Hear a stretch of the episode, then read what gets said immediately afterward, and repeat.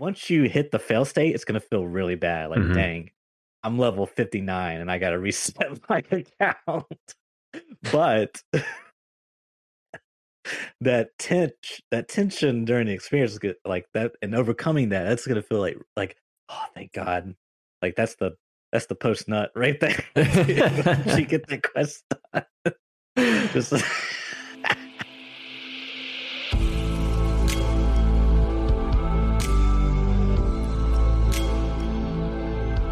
Welcome to Scav Talk. Escape from Tarkov podcast, where we continue to focus on development of the game, patch note analysis, theory crafting, and general gameplay discussions. My name is Church. I'm one of your hosts. I am a, a video editor for a Tarkov YouTuber named Airwing Marine. And I'm Gigabeef, a Tarkov YouTuber, helping you guys get better at the game. And welcome back to Scav Talk, everybody. It's uh, Yes. a wonderful, wonderful Friday evening for me, and afternoon for my friend Church over here. How's uh, how's the week been treating you? How's it been going? Um, pretty good, pretty good. I've been kind of so I hit level forty two. Oh, nice. If I told you this, and um, I've been purging my stash of all my trooper armors that I saved up for the wipe that I got off players or found in raid or whatever. And I can confirm that at God, what time was it? I think it was around like two a.m. Eastern time. The slick barter sells out in about three minutes. Um, Mhm. it starts at two hundred stock. Actually, so I got my own, yeah, and I watched like refreshed and watched the stock go down. And within like the first two minutes, it was down to like fifty percent, like hundred. yeah, So it actually wasn't as fast as I thought, but Okay. in the past, probably during you know, not two a.m. hours, hmm maybe like you know six p.m. my time or, or something more regular where servers had more population. Anyways, my alarm will go off, and my alarm goes off thirty seconds before the reset. so you know maybe it would be I would I like one time I had to use the bathroom or something. I thought I would have enough time to come back and and uh you know do the do the barter. So I come back and it's like you know only two minutes passed since the alarm went off, and I go to do it and it's sold out. So yeah. it's it's funny. But I've been camping the traders and I've gotten all three or four of my slicks now, and you know, they're just sitting in that thick case waiting to be used one day. You've not used them in any raids yet. Not yet. So I'm doing right now I'm I've been I was looking to do some money runs to do my air filter because I want to get max strength this wipe. Okay. Um, but I've got that upgraded now. And um someone suggested I do nighttime shoreline. Been Mm. going a little thick in there, and to my surprise, there's been actually a lot of activity there, Really? which has been interesting. Yeah, yeah. So, um, yeah, that's been my Tarkov week. How about yourself? Nice. Yeah, it's been good. I was playing a lot more. Um, I was actually away like the last two days for for something, so I was not been playing like the last two two nights. But um, before that, I've just continued to try and. I'm, I'm sort of starting to run out of easy quests. It's sort of my problem. You know, Yeah. I actually have to just kind of play, and you get to the next level, and you're just like, "Oh boy, how am I going to make that 140,000 XP to get to the next level?" That sounds like it sounds like a lot of XP. So I've been doing some of the other ones. Um, I kind of paused like Punisher Six. I've just paused on because I did it on. I carried on on stream, but only got four kills or something, and it was it was fun. But I've been doing it on Shoreline. It just takes ages. I probably just need to take over to customs or something if I want to like up the. It'll up the rate of me getting killed with it, but it's it's fine. I think after our previous conversation. I moved over to the recoil build for the SVD instead, and Oh, it's, yeah. it honestly works. It works well because the ergo it's it's already the gun is already so heavy that the ergo build doesn't really give you enough of an advantage to Mhm. counteract the fact that the recoil like you need to hit them twice with any of the rounds um, unless somebody is wearing not class four which is quite rare. So you pretty, pretty much have, like no matter what it is like ps rounds or SNB t46s it doesn't really matter. Yeah. uh, i've been using bt because it's got a small recoil buff and it's basically the same as SNB and it's actually a little bit cheaper, but it was that's that worked quite well in the situations I got into. Uh, You just have to be kind of careful because most of the people that I'm fighting against, I end up fighting against duos as well, and there was it was just it's kind of tough on your own. So I've been trying to get myself into situations where I don't die. So anyway, so I was I took a pause on that and I was trying peacekeeping mission. Um, just because I was like, well, I'm going to get some XP along the route anyway, and It's a Mhm. decent. I think it's a good twenty thousand or something. But you get you know you go around Oh, and okay. kill loads of scavs and things, so it's fine. Yeah. And I've been really enjoying the uh, the M4. I could talk about it a bit more um, Mhm. in in a bit, but uh, yeah. So I've been doing that, and then I've also been doing a ton of scav, and I ended up with two Merin keys. Right, I got them like three raids apart or something, and I was like, because the first one I was like, oh look at this, this is amazing. I went to go and have a look through all Yeah. the trades and couldn't really decide if I wanted to get rid of it or not because I'm not really running Lighthouse. I'm not really a key loot runner either, so I was like, am I ever going to use this? I don't know. And then I got another Yeah. one, and I was like, right, well, I need to really think about what to trade this for now. But I don't want to trade it for another key that I'm not going to use, so I've ended up just sort of sitting on it for the time being. I'm not sure what to do with it. Um, it's Can you uh, put up your own offers? I can, so I could offer it out for something else, but I just don't really know what, and I don't know where in the list that will put it either, because it it all depends on the Yeah. trader value for the thing that you're putting it up for. So it's a bit difficult to know whether you're just going to get lost underneath tons of other keys that are low value, but you ask for I don't know five GPUs or something, but Right. no one no one will see it because it's GPUs actually valued within the system. I'm not sure. Um, so other than that, I mean, I wanted to. I kind of wanted to get to max scav rep because I didn't do that last wipe, and I'm at four point three, and I thought, well, if I just run factory a bunch in the background, eventually I'll get there uh, without having. You know, I've taken some of the car extracts and stuff, but I didn't. It's just it's quite good for making money too. So I'm just kind of passively doing that in the background, and that's how I ended up with the two keys. So we'll see. But because of that and some of the money farming, I've uh, basically alternating between going to factory and going to the woods camp because I still need the ophthalmoscope, which I haven't found yet. So I've been going there um, because I didn't really fancy doing resort runs as PMC. I just haven't not really been in that frame of mind to do to do that. Yeah. And uh, yeah, between those two, you basically just make an absolute ton of money. So I ended up finally upgrading to solar power because the the fix. So last week I said that I wasn't going to upgrade, and somebody on Twitter said to me, "Well, you have to install the solar power after you build it, so you can upgrade it, and then you don't have to wait." When the bug gets fixed, which I thought was absolutely genius. A few people mentioned it afterwards to me, and I said, "Oh yes, I've I've already started because this person said this." Um, so I had it sat there waiting, and then it actually got fixed while I was away, and so I came back in last night and just went bam, click, click it on. So then I'm upgrading uh, Bitcoin three, and with the money that I had from all the scavs, I bought all the cards I needed, so they're all just sat there waiting. So I had, I think I got to 22 mil just using the scav, pretty Wow. much, and just spent all of it down to like eight just on GPUs. so Yeah. that's kind of where I'm at. I'm waiting in 100 hours for for Bitcoin three. Um, so it's been good. It's actually been good. I've been having fun. But we can, yeah, we'll talk about some of the, the builds and things I've been looking at later. But it's uh, in in the meanwhile, what what's what have we had that's changed? So there was a couple of in-game changes. The metal fuel tank barter changed to two fuel conditioners rather than one, along with the two propanes. And I said in my Discord, I said RIP, and some people were like, oh, it's not really RIP. It's still cheaper than the Jaeger. And I was like, yeah, but it means the expeditionaries. I didn't really, I didn't actually say specifically, but I, I just immediately thought, well, I'm never going to use these again. I'm just going to use expeditionaries now because that extra 40k. I didn't actually do the the work on it, but I think it probably tips it over so that it's not worth it, and you can probably make mag boxes better. I would guess. That's what I was thinking. Is that Hmm. the mag boxes will might be a more attractive. So like yes, you. It's kind of a weird thing because as I think as you're saying, you sort of like get the less efficient per slot fuel that I think also costs. Like if you did the math, I think maybe you're paying a little bit more Yeah. for less as well. You are. But when you finish the fuel and you consume it, you have the can that you can use to craft a mag box, which is actually a fairly decent craft compared to the grenade case. Like I think you can get around almost as much rubles for the um the mag box craft. Sorry, brain brain fart, but yeah, I, I've been thinking this as well. Yeah. I'm curious. What are what are your findings? Is That- um, conclusion? That's the thing. I I need to I need to drill down into it a little bit more because I do actually have all the calculations ready. I just haven't got around to doing it.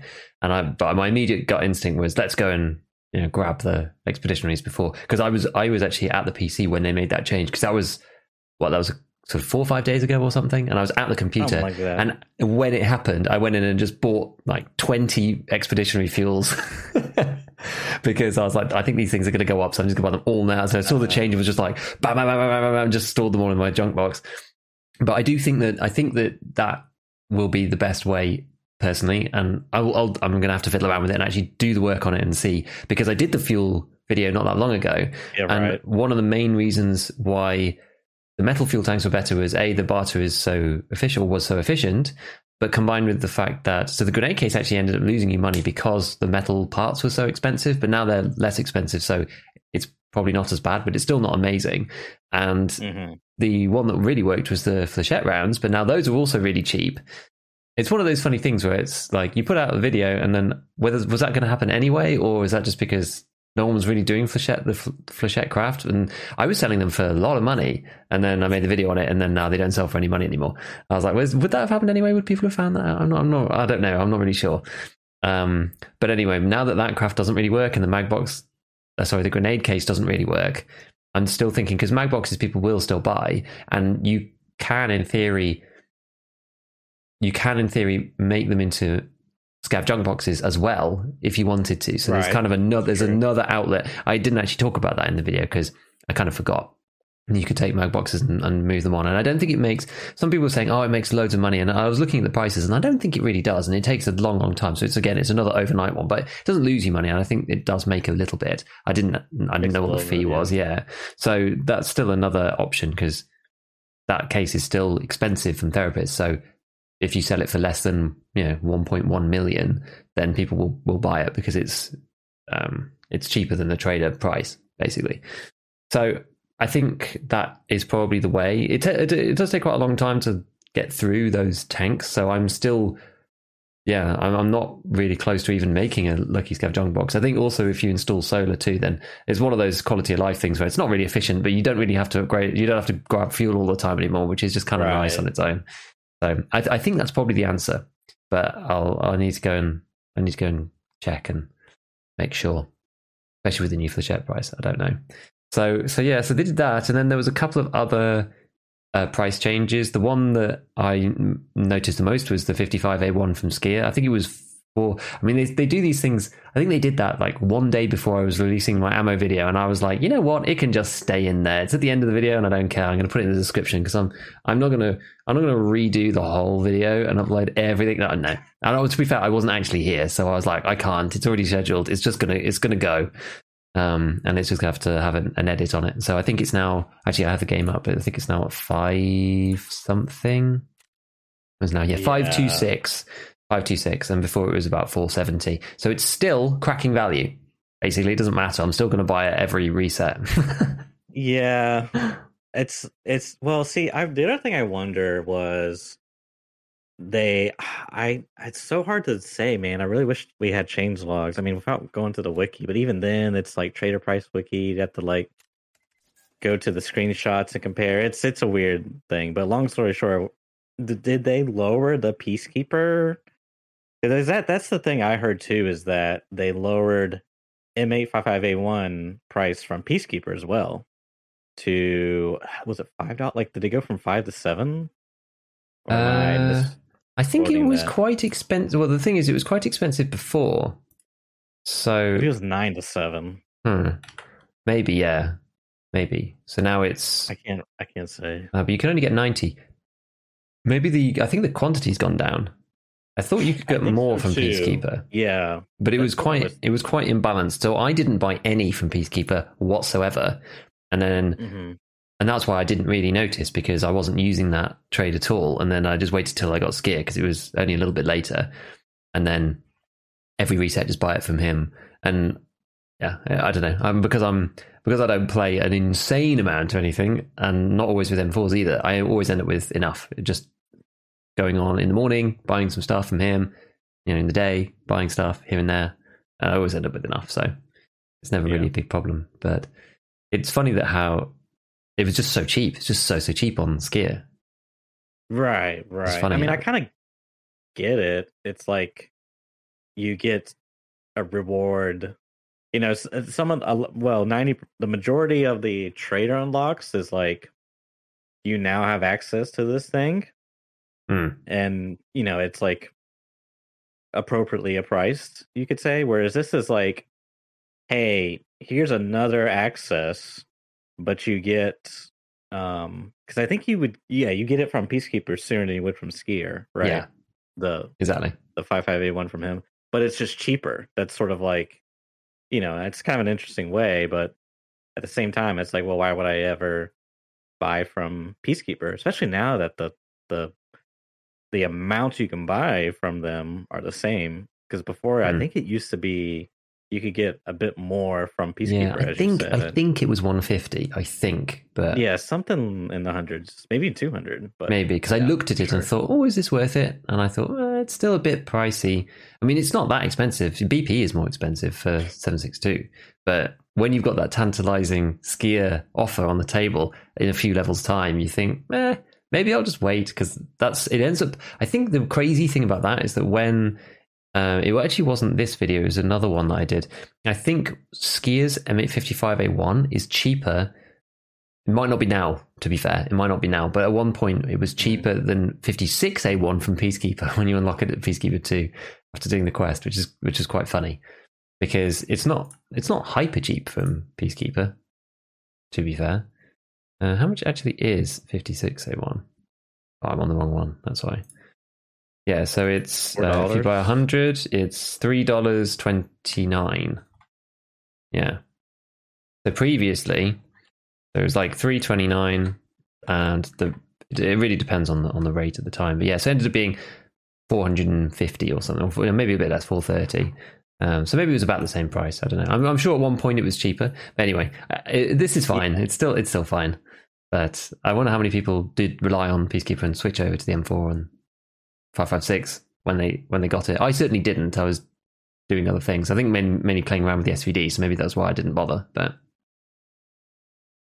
What do you mean? I don't follow. I, I just wasn't really in the zone for using 556 in general. I kind of had just stopped using it. So I'm just intrigued. Like when I got Skier, I really started, I kicked in into using uh, 556 heavily just because I could. Whereas I thought about it when I got Peacekeeper, but decided I'll wait. It's fine, and I can be doing other things. And I'm doing Punisher Part Six anyway, so I'm using the SVD, so I don't really need to be buying 50, 55A1 because I'm just not really using that gun. Yeah, because I was using other guns. I had to use other guns anyway, and I was using the MP7 a lot for close range stuff. So it didn't really fit into just what I was up to. Whereas now I was trying to find something to do, and peacekeeping mission was available, and I just got Skier four, and I was Mhm. like, ah, this is a perfect opportunity, Yeah, perfect opportunity to go and use it because 55A1. I mean, yeah, uh, again, I'll, I'll I'll talk about it in a little bit, but it's it's really good. It's really good in 1212. it's really good, and so if you can Well, play around the way compounds. yeah, see if you could play it because it's got 45 pen, so everybody dies. Mhm. um, so if you play around the recoil, then it's then it's good. But um, so there was other stuff. So uh, there was, uh, I think M62. Let me say, got a bit more expensive as well. Yeah, there was um there's a couple like as I said, it's hard to keep track of this stuff because there's Hmm. no there's nothing to track. It's Yeah. just whatever you think you mastered and know. But like there was a Jaeger weapons, thick weapons case barter that requires more metal parts. So there's like a price increase on metal parts on the market because Okay. of that. Um, I'm sure I'm sure some other stuff like this, but these were like the big things that Hmm.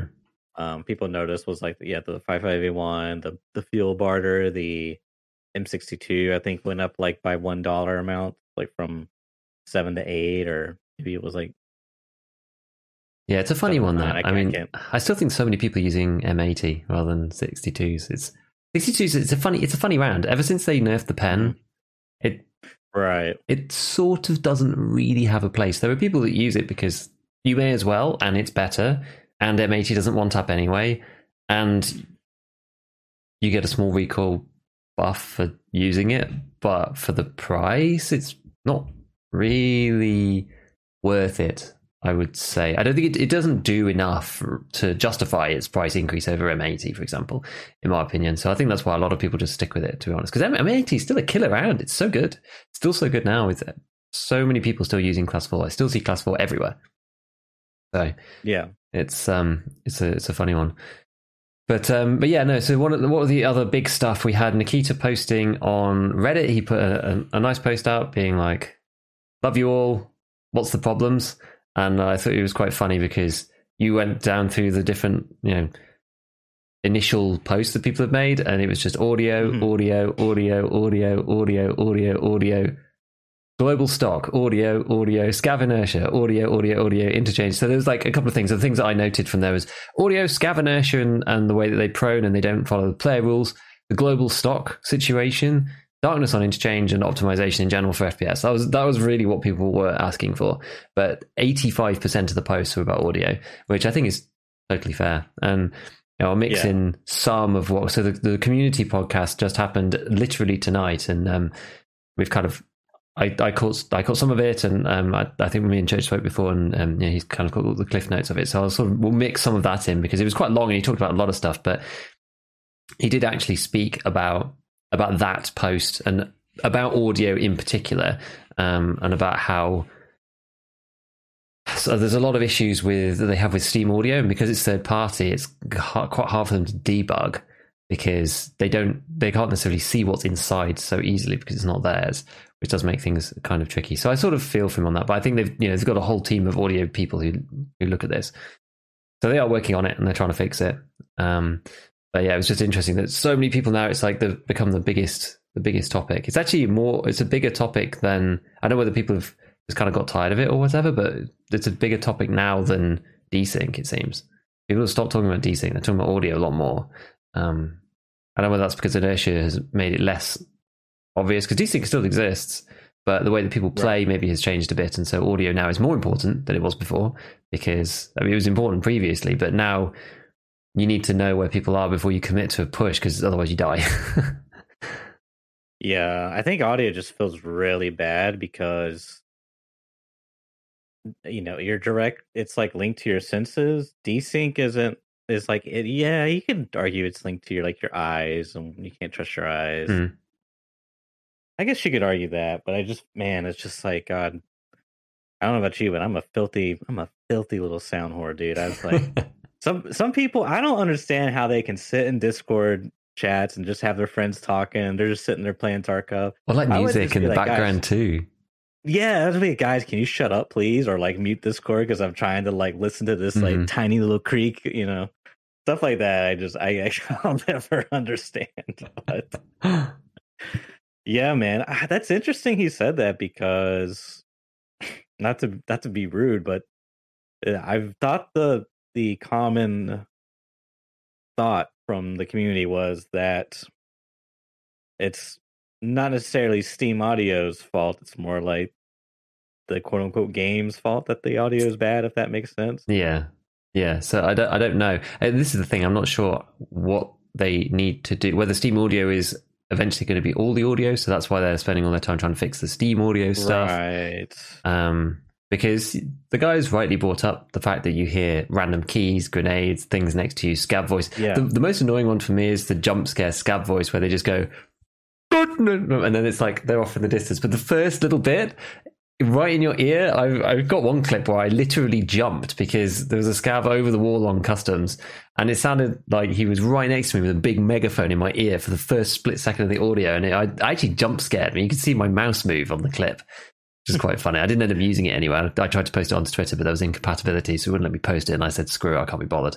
But it's yeah, that one is probably the most annoying. I do actually. It's a, it's no small part of my avoidance of places like resort and dorms uh, is with the audio because outside it's not a big problem, and so I don't have to deal with it if I'm playing around those area outside of those areas. You know, outside on the shoreline or whatever, because I hate the audio inside, and I never really got that Yeah. comfortable with it. So I know people, even though it's bugged, they kind of know the bugs and they know. I think I think I've heard even Jesse talking about it before. Knowing certain floors are bugged, so you can go down the stairs, run all the way along, and they don't even hear you, and this kind of thing. So you know where the where the bugs are. And I don't, and I have no interest in gamifying that in that sense. And so it really Right, diminishes it's- like the internal building combat for me. It really does. Yeah. No, 100 but that's kind of like takes away from the immersion of the Hmm. game. yeah, Um, yeah, absolutely. Actually, because you're thinking about and- oh, this mechanic works in this way, and so, and but it's a weird, unintuitive, But it's a nonsensical mechanic. bug. Yeah, exactly, exactly. Yeah. It's it's like hyper competitive and it's like the worst kind of way because you're taking the brokenness of the game and you know gamifying it Hmm. to your advantage, which is just like feels feels really bad for the receiving end. Um, and I would argue doesn't feel good either for like the person using it because you you you know you sort of realize, man, this is like this is really busted. You know what I mean? Like just imagine there was Yeah. like a game breaking bug where you could, you know, fire your gun twice as fast and have less recoil. And it was like hard coded like oh I'll give you I'll give you a bad example. I I don't know if this is still the case, but someone sent me a um a Twitter video of Apex Legends and god that game is oh, let me not let me not go on a rant but um there's a at the time anyways there was a hard coded bug in the game where i can't i can't remember what the technical term was called like what the coin term i should say but if you rapidly jittered your mouse when firing down your sights the gun would have zero recoil Right. was like how does that even happen you know but just imagine you know you're playing you're playing tarkov okay and you have a stock ak m all right you know 762 whatever bp let's just like let's just up the recoil as much as we got Or you know what screw it let's go sa58 stock just imagine before you start shooting you ads you start jittering you know just like moving tiny tiny little micro movements back and forth Mhm. and you just full auto and there's just zero recoil. Just imagine how broken that would be. So that became the new thing to gamify within the game for like the the competitors and whatnot. But it just like completely dissolves the game. You know, all the balancing they did for like the different guns and different stuff. Yeah. Like now the meta is just like completely screwed. So yeah, the things like this are just not um not good not good to gamify and i even i was playing you know shoreline night ray last night and i was and you know i'm like fairly comfortable in the resort but i was having trouble localizing the audio like i could hear this guy like is he on my floor? Is he above me? Okay he's above me. Oh he sounds like he's on my floor. He's not he's just literally right above me so it sounds like he's on my floor. And then you know like i can't hear him at all. I hear like wood in the distance. Okay so i can like he's like down you know almost near the sky bridge and i know there's a hole in the floor. Maybe he'll drop down sure enough he drops down but i don't hear anything because there's no landing audio. Because if you don't just- jump, he's just there. Yeah he's just there in front of me running towards me. Then i you know hear him. It's just like but yeah that whole time i'm just i'm literally just sitting still trying to not get ran up on. And you know me because it's like you'll hear nothing and all of a sudden it's just like full volume you know footsteps running. It's it's really really tough with the audio Mhm. and um what i think might be their goal with steam audio based off what Kita said is they are indeed going to make that the primary driver for the audio because as Nikita said and as you said or Nikita acknowledged is like the keys you can just hear those plain as day through the through the floors and it's like the occlusion they have in the game they do have some type of occlusion right? So like i don't know if you've noticed this but when you're outside of a building you know you have like the ambient noise profile right? You just hear like yeah, the background noise and you can hear footsteps and everything you know just it's just like for the most part everything works. And then you go inside and all of a sudden it's like the noise profile changes Mhm. and the footsteps you can't hear unless they're very close to you but they have like a different profile or a different equalizer to them. They, they sound more um not really muddied but uh suppressed like or compressed i guess you could say. Um but if as soon as you like i'll do this all the time on, on shoreline. If you step out um you may hear something like faint running Hmm. right? And if you step out on the bal- balcony if they're outside you hear them as like plain as day oh but yeah, the catch is the catch is inside now, now that you, you literally just stepped outside the window or like the door frame, the glass door frame onto the balcony, you can hear perfectly outside, but inside you can't hear anything at all. Yeah. Someone could literally run up beside you and you couldn't hear them. So, well, until they get into like the like right next to you, there's like a sweet spot. Yeah, right? exactly, It's, it's exactly. really weird. It's such a funny So- thing, isn't it? Because it's like, yeah, you've got that, you've got the inside audio and the outside audio, and Mhm. inside audio with inside audio, outside audio with outside audio. But then there's also you're outside and someone's inside. So it's if you're if you're outside and someone's shooting in resort, you can hear that because it's got a different. It sounds like it's in a building, and and vice Right. versa.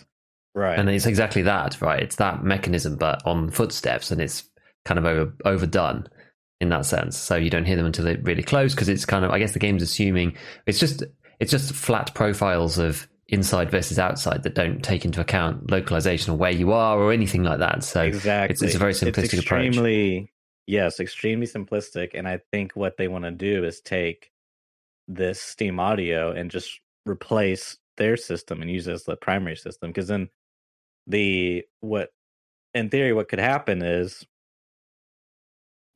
you would no longer or you would maybe you would hear the key unlocking through the floors but it would be extremely extremely faint you know Yeah. you have to be like right underneath them you know it would be it would be a lot more intelligent in that sense so i could see based off his answer um potentially that that would make sense to me what they would be going for yeah, I, I think so. I think so. I don't know. It's it's it's difficult. It is a tricky one. Mhm.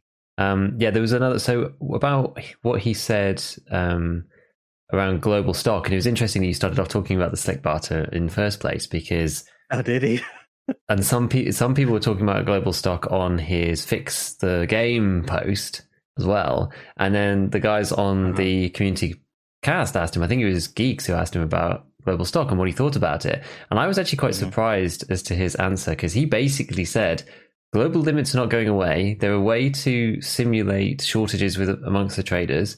In the future, they're going to be more dynamic. So there are going to be okay blocks and on things in general, like meds or whatever, and we won't have to touch a button. The economy will kind of do it on its own. I don't know whether it'll, it's random events that are programmed in. I'm not 100 percent sure, but it might just be on a timer. Some event happens, it picks out of a pool. All items related to that get removed. I'm not sure. I mean, that's sort of what it sounded like to me, but that's me sort of stretching a little bit. But it was quite funny because he basically said like, you have to sit there and there's 20 of this really rare item and it drives player behavior to do things and it gives an emotional response. Not all emotional responses need to be good. You get there and you have to sit there and wait and it makes you be the first person there and then you get there afterwards and it's not there and you think, ah, you know. And he said he likes the idea of certain items in the game. You can see them, but they're not available. And it's almost as if it's you're looking at them as if they're almost in a dream. You know, ah, can you know, can you imagine getting this item? That's kind of what he that's what he said. But he basically was just like, it's fine. Can be the traders is fine. That's that's the way that things are going to be. Which I was a little bit disappointed. I kind of understand his like broader thought process, but I just we've talked about it before, right? There's, I think camping the traders is just such a sucky mechanic. So I think there's other ways of doing it, but it sounded like that's this is sort of broadly the way it's going to be for evermore. He said it's not going away, this kind of thing. And the global stock situation is definitely not going away. So whether they change the methodology of it, I don't know. But global stocks and shortages is not going away, which I'm fine with. I just don't like the trader camping mechanism and maybe his plan is with open world and stuff that you know traders in locations you can't access the traders all the time anyway so maybe it won't be as much of a Mhm. problem I, don't- I don't know i don't know maybe it'll make more sense within the grander scheme of oh. 1.0 Yeah. It doesn't well, see, I was I heard that soundbite and I wasn't sure if that was um sort of like I wasn't sure if that's exactly what he said, you know, if that was sort of like stretched a bit. But it sounds like that's exactly what he said that he likes the the limits, which I can like as you said, I can kind of see. And there, it's so, it's so interesting, man, with like Eastern, especially that part of the world in general, their approach to like game design. Hmm. Um, man, there's this one game. Actually, the podcast talked about recently was like pathological. I don't know if you've have you ever heard of that game, Pathological? I think I've heard, I've heard seen of it, some- but I don't know anything about it. I've seen some videos and it's like it's it's I I think the quote is like um I played this game so you didn't have to. Like it's a really good game, but you don't want to play it. You know, it's just like it's this weird, like torturous Hmm. journey, but it's so unique. Like they have like such an interesting approach to these things, just and just from background, I guess. But anyways, anyways, yeah, that's kind of disappointing, but also so interesting. I mean, I could see something like. I guess it just feels bad because the the state we're in now is. I spend my time, and my time is like, just sitting at menus, you know Yeah. Like normally it's uh, for 90% of everything else you just click a bunch of buttons and you're back in raid you Mhm. know whereas like as maybe you're saying if you're in open world you know you would you would technically be in raid yes you'd still be waiting but it's like you're spending time you could be going and looting dorms but instead you're sitting here at you know ragman and on interchange waiting for his stock to re like you know it, it kind of feels a bit different i guess Yeah, exactly. Because it's that thing it of out. it's it's zero. I, the way I feel about it is zero risk for the people who just are sitting there. It's Yeah. not really rewarding anybody for doing anything special. It's just rewarding you for having just being available at the right time, which is a bit silly. Yeah. Whereas if you had to go into raid to go and find the guy, and he may or may not have stock, because it's as we said, pre- or as I talked about previously, imagine it's tuned so that 50% of the stock goes half, or the stock goes, sorry, 50% of the way through the cycle. You go, you plan to do this raid, whatever, and you know that you might not have them when you get Uh-huh. there. And it's kind of a bit random. You don't know because you couldn't see the timer. I think it's almost, it's almost problematic being able to see the timers. I'm not, I'm not sure. But yeah, you can, yeah it's, it just doesn't feel like you're rewarding any kind of intelligent gameplay or anything. I think that's the thing for me. Like I understand what he's trying to go for, and I love the idea of Yeah. dynamic shortages. I actually like the idea of shortages in general, but I don't like arbitrary shortages, which yeah require you to set an alarm and sit there five minutes before pressing refresh, refresh, refresh, and because there's only twenty of thick items case or something, it just seems a bit. It seems a bit silly, but I, I understand his thing, like looking at items, you know, you think they're a dream, whatever. Like I've had experiences like that in other games, and not in this one. So and when I I played Diablo three quite a lot at one point. I never really talk about it too much. I normally talk about D two, and Mhm. I was trying to build up to it was a, another game with a auction house, and they ended up even having a real money auction house, which they tinned because it just didn't really work. But they still they actually had the the old version. I'm not sure if it has it in now because I haven't played for so long. But they had, a, I think they maybe got rid of the whole thing, but they got rid of their equivalent of the flea market. But I was building up to Mhm. this mega item, and it was taking, it just took a literal age to get to because it was you had to buy off other players and I can't remember how much it was, but you know, say 10 million or something. And I was selling things for 200,000 or 50 or, or whatever each time and slowly getting there and looking at this item thinking, man, I wish I had this item. So I like, I understand that. I get it because I've, I've felt that before. And there's very few things in EFT that make me think that. I'm just waiting to unlock it from the trader or I could buy it from the flea if I want to. There's nothing that's that great, that's that expensive or that rare that makes you feel like you know you- you're looking at something as if oh I can't if only I had this and I think it's partly because you lose the stuff that you you get so it's more like the, only hideouts thing and I things I think guess Of, yeah, I was gonna say the only thing I could think of is like the Lucky Scav junk box. Like when you first start out the game, you just sort of like Hmm. feel as if you know this game is impossible. Like hey, you know, oh my god, I only I, I see streamers of like a bajillion zillion rubles, and now here I have like you know. A, a third of a million or something, you know, so it just kind of feels like it's impossible. And it's like, oh, I got all this like if I can, can just get this junk box, I can like get all this space, and then you spend like hours organizing your stash. Like it's kind of this big thing, but a- as you play, it's sort of like it becomes less and less significant. Mm, Um, yeah. yeah, I I can see that. I can see that. Exactly. So, I mean, what else did it? So, he actually talked about a whole lot of stuff. Um, let me just see, because I, I wrote a bunch of notes on here first in no no particular order. They asked him about. Well, I Hmm, sorry. yeah, go ahead. No, go ahead. No, I was just going to say they asked him about lengthening the start of the game and how that's how that's been going, and I think everybody agrees that there's this wipe's done really well for that. 1212's been really good for it. But uh, as he said, their idea is to try and keep it interesting throughout the whole wipe so that you could start whenever and that it's still interesting. That he's got Good. ideas of um, of ways to do this and kind of knows how he wants it to be done, but it's more of a 1.0 kind of thing when there are no um, when there are no wipes anymore for some of the characters because they're still planning on having a wipe character and a no wipe character, which I think is super cool. And he has plans to basically make the yeah the, the no wipe characters interesting continuously without having to have wipes because you need you need some way of doing it. But he didn't really, really say too much. Um, but that's effectively going to come on 1.0, the no wipe character. That will come with the release of the game, with all the other stuff that he mentioned. I mean, he broadly mentioned in passing about loads of cool features coming to the game in, in 1.0 that he's not talking about, and the structure of the game changing in ways that we're never going to know or see until until it comes out. It's actually funny because it's been a while since I've. I, I love the game and I love talking about the game, and the game is absolutely fantastic. But I think after you've played for a while, it's kind of what we were saying a second ago.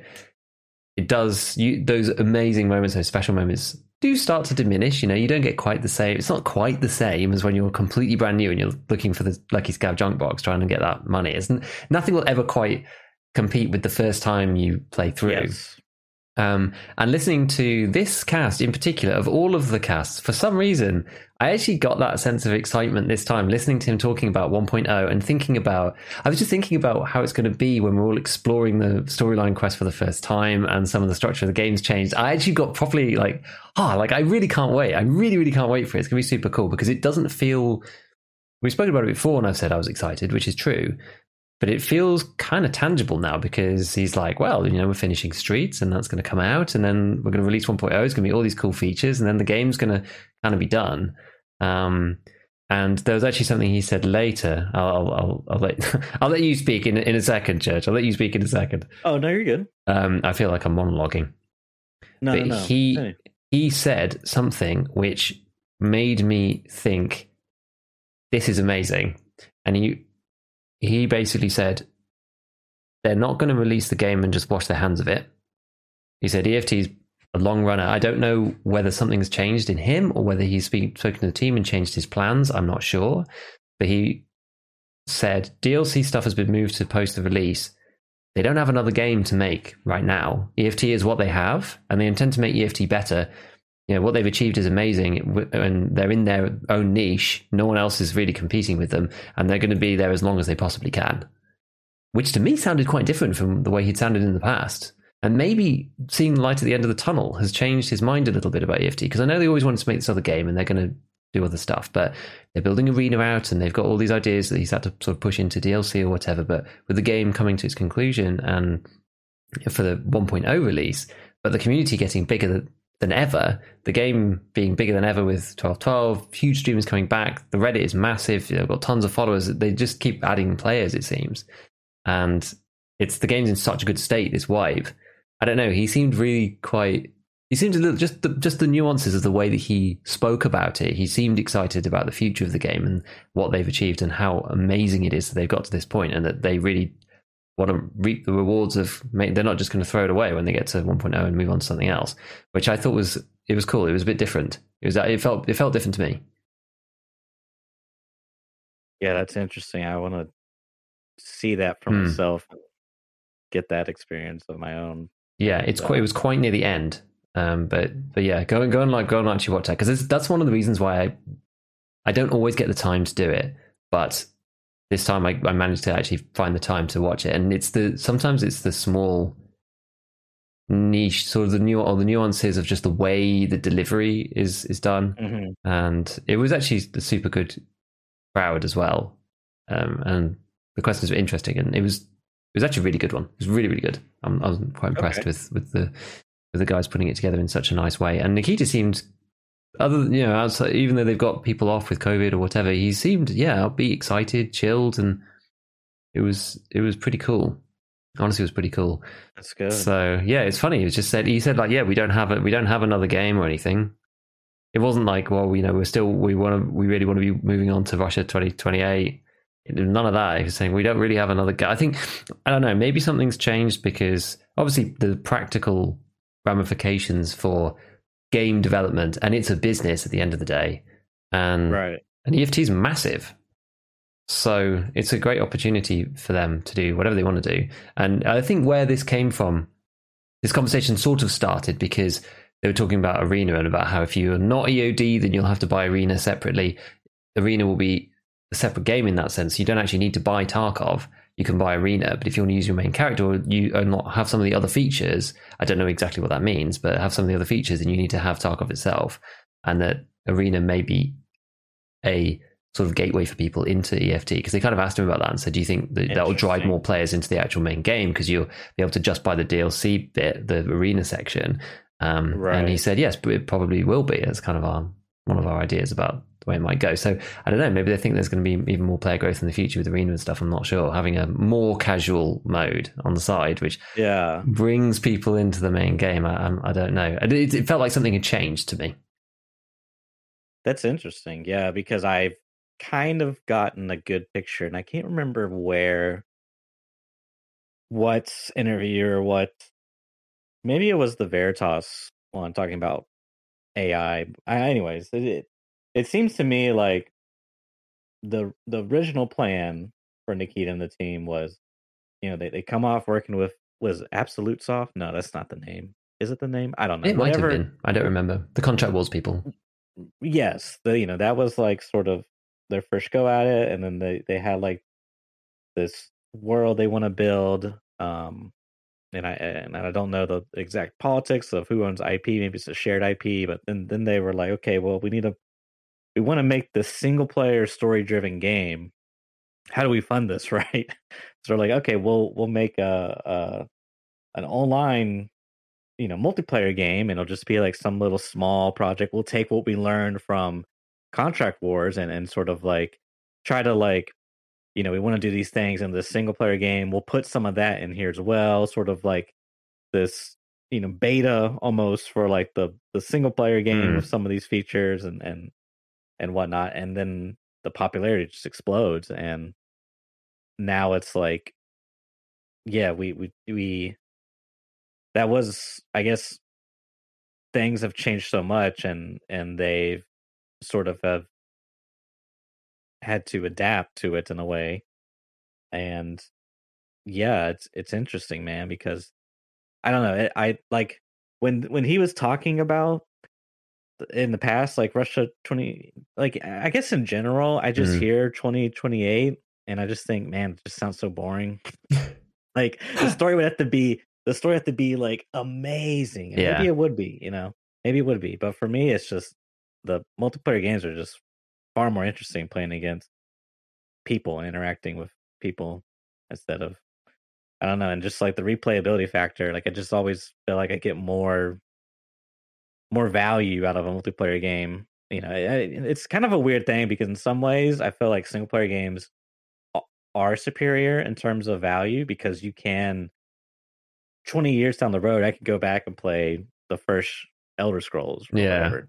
And and it's like forever, right? Like that could happen for a very, very long time as long as the things around that are, are supporting it, such as, you know, being able to run the game on newer machines and mm-hmm. whatnot mm-hmm. and backwards compatibility. But when it comes to online games, you know, they, they have to be supported by some server, right? And now nowadays it's all in house within the studios. You know, it used it used to be a lot more common. You could go to these third party sources and and buy a server and then run run a your own um server for yourself and and other and your friends. You could have support for that. But now it's all contained within the studio. So mm. if the mm. studio is not supporting it or the or whatever, then it's just like yeah, sorry, we're not supporting the game anymore. The game's just dead. Yeah, that I think like what is it? Titanfall one maybe is like an example of that, but then maybe that's because of a different reason, doing with like hackers and stuff. But anyways, um, point being, for me, and the and the, I just I just find man multiplayer games are so much more interesting. So I'm like really happy to hear that they're looking to fully support it, and I, I'm very excited to see what comes of that. I mean, yeah, it, it, that's such a big shift because it seems like not too long ago, you know, it, it seemed like they were talking. Yeah, we want to move on and start developing. Yeah, we'll still yeah we'll still do some Tarkov stuff. But we really want to do this Russia twenty twenty eight. That's, That's what, what I sounded like to me. Right. So it's it's very interesting to hear him say that, and Hmm. I'm excited for them. Yeah, no, it, it absolutely is. It's, it's cool. Dude, there was actually now that I'm like rereading through the list of stuff that I wrote down, there's actually some really cool things. Like maybe maybe there's like a, a couple of little bits that he spoke about that which is like we could, we could like just touch on and then just move on. It doesn't like Sure. some of the stuff's not like too too crazy, but pinning things in the inventory. They asked him a little bit about that, and there are two things apparently that are coming. I don't know when exactly, but he Oh, said that you can you'll be able to pin items in into the inventory, so you Uh-huh. can sort around them. Um, so you can like pin your cases so they can't move, and then but then oh, then you can also lock them too. So you can lock stuff so that you can't accidentally sell them or you can't accidentally hand them in as quest items.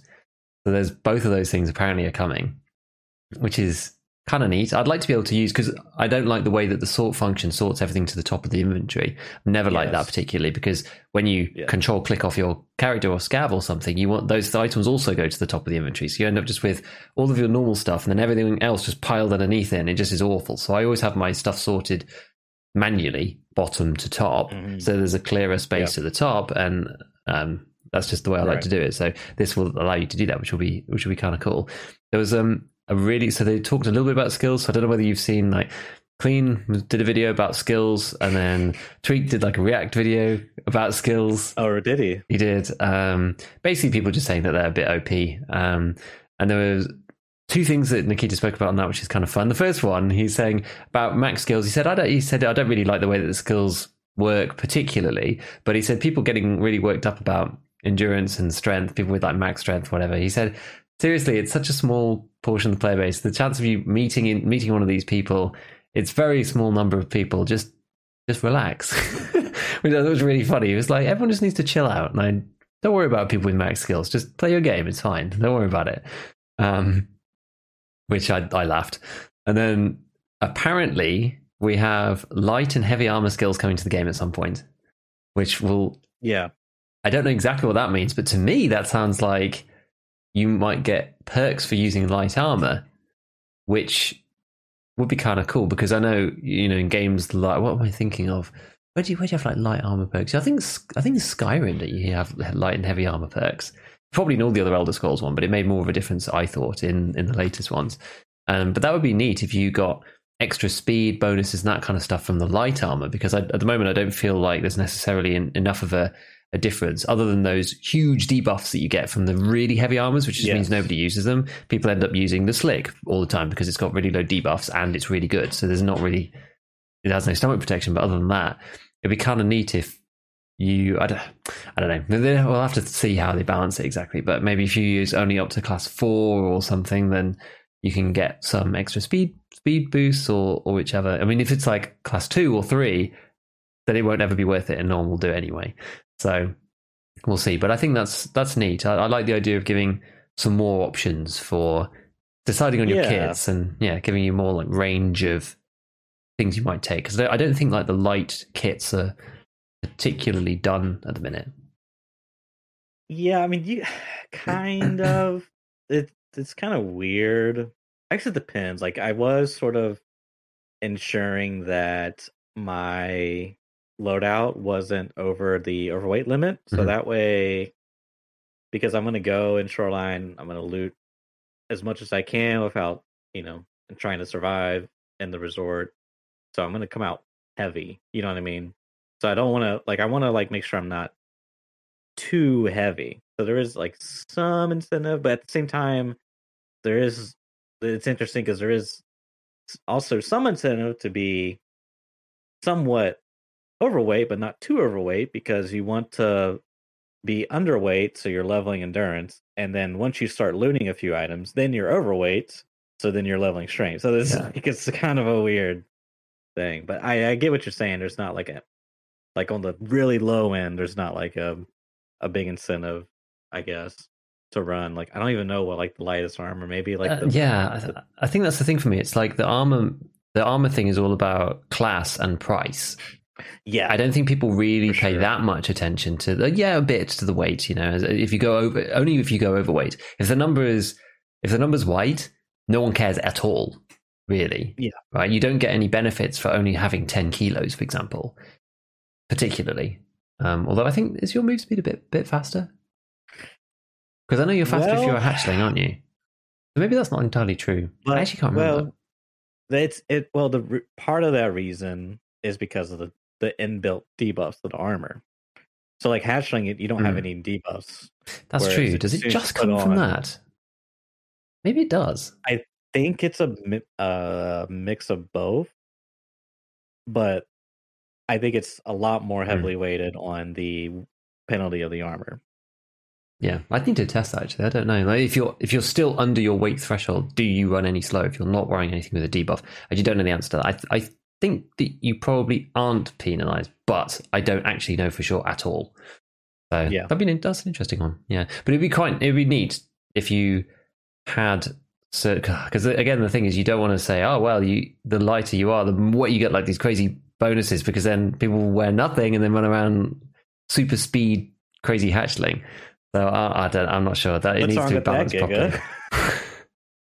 Can you imagine? You, you can't even shoot the guy, and then you just get targeted in the head by like a level 50 with no armor on and no n- no stuff at all. It'd be quite. It'd be quite funny.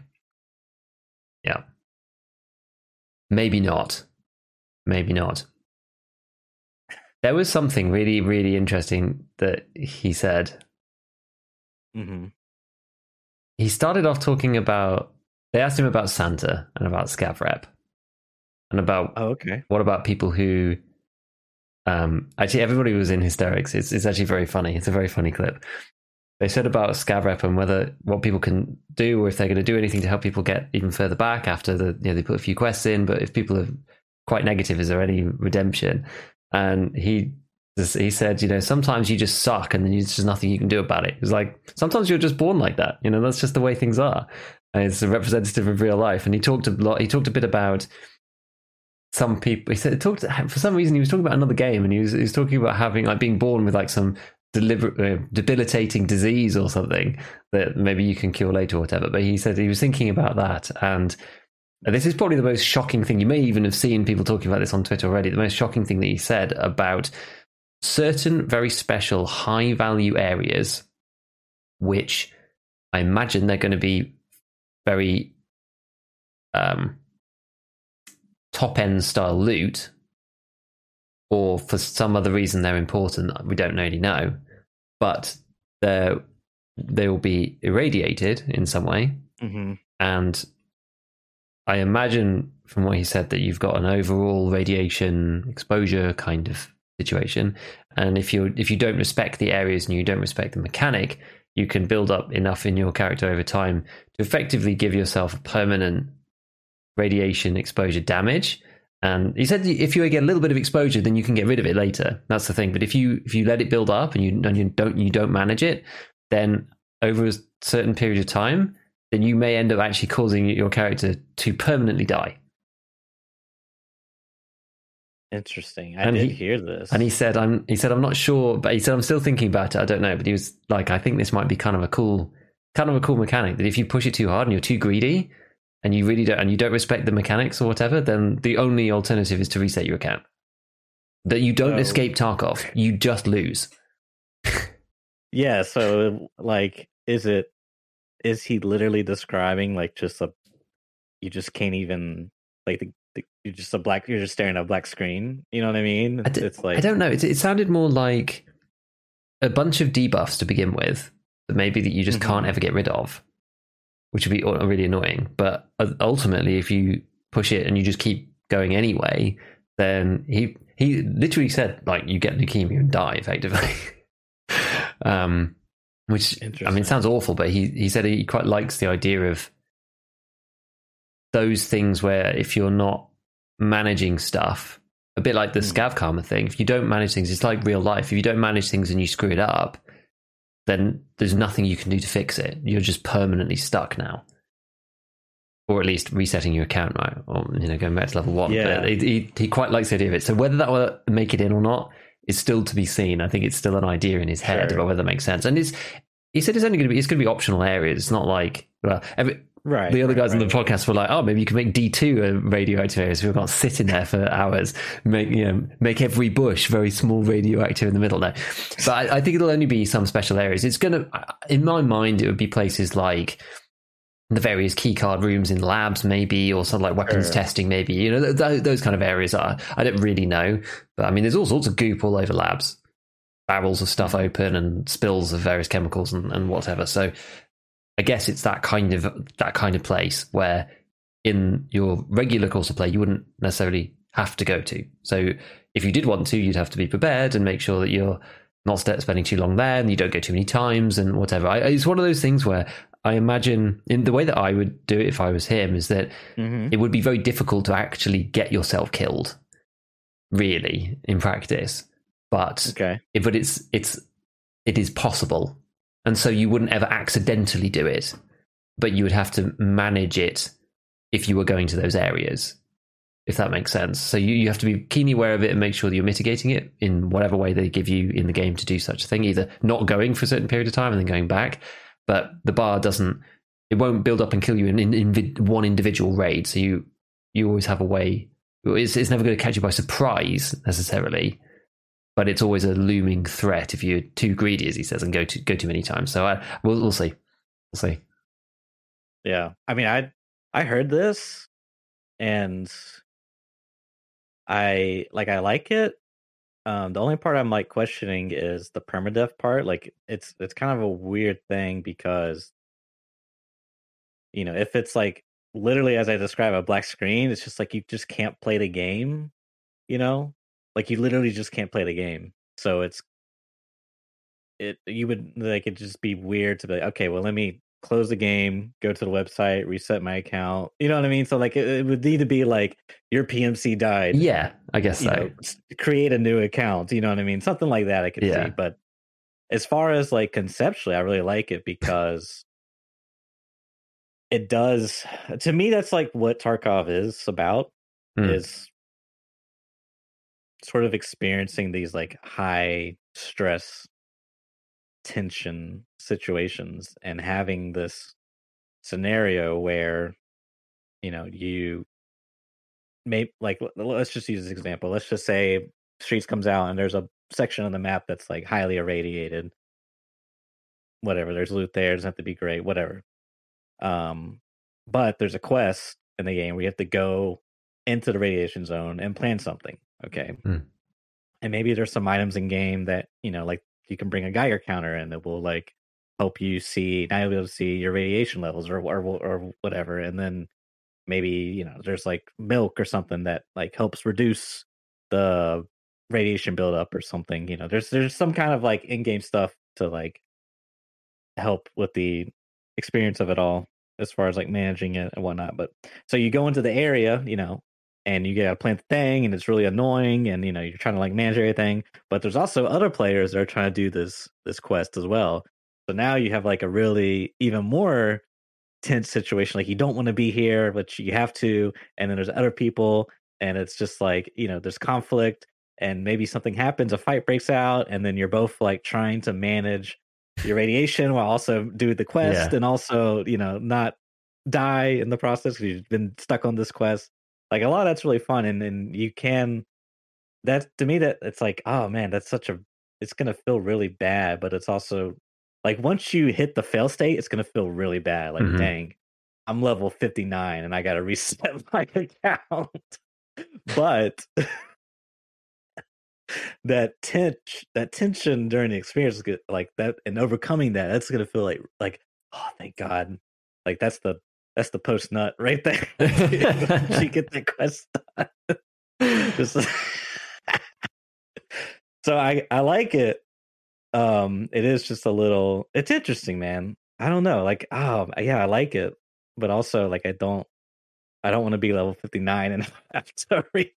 I think that's the thing. It's like I think it would only be if you really pushed it that you would end up properly. I, I imagine that you would get some negative. It would be quite cool for something like almost like a warning. You know, you get negative effects on your PMC for like three or four days, for example, and they slowly wear off. Yeah. So it's kind of oh, okay, right, we, we touch, we're a bit close to the line there, um, without just instantly killing you. And then if you don't respect it, then then it will then it will potentially kill you or whatever. But I, I like the scenario that you mapped out there and described where you're in the area but you you're trying to leave but then there's a fight or whatever because it's almost that it almost signifies something that Tarkov has in a broad sense in terms of the raid timer, but it actually replaces for me something which drives excitement and fun in other games, namely most battle royales like PUBG, where you have the circle and the circle forces people to move because you die outside of that. So if you're in the zone, but you don't want to be in that area anymore in, in these radiated areas, then you've got this other,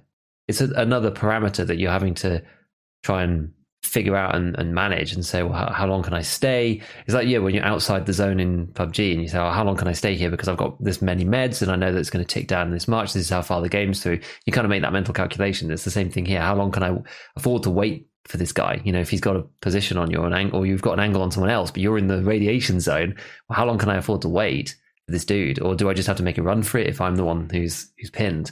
That kind of thing. Do I certainly die or maybe cause permanent damage to myself. Maybe I'd rather actually just normally die. But what if you die in the radiation zone? Does that does that give you like a load more terrible effect? So then you think, God, I don't want to die in here because you wake up, I don't know, six hours later and you're really super irradiated because you died in the, that mm-hmm. zone. I'm not sure. You can imagine lots of cool scenarios from it. So yes, I think that's probably the the biggest tagline and headline from this this cast though is Nikita considers permanent death in in EFT.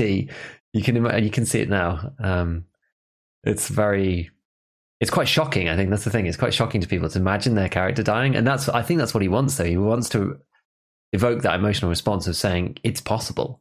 It is possible for you to die.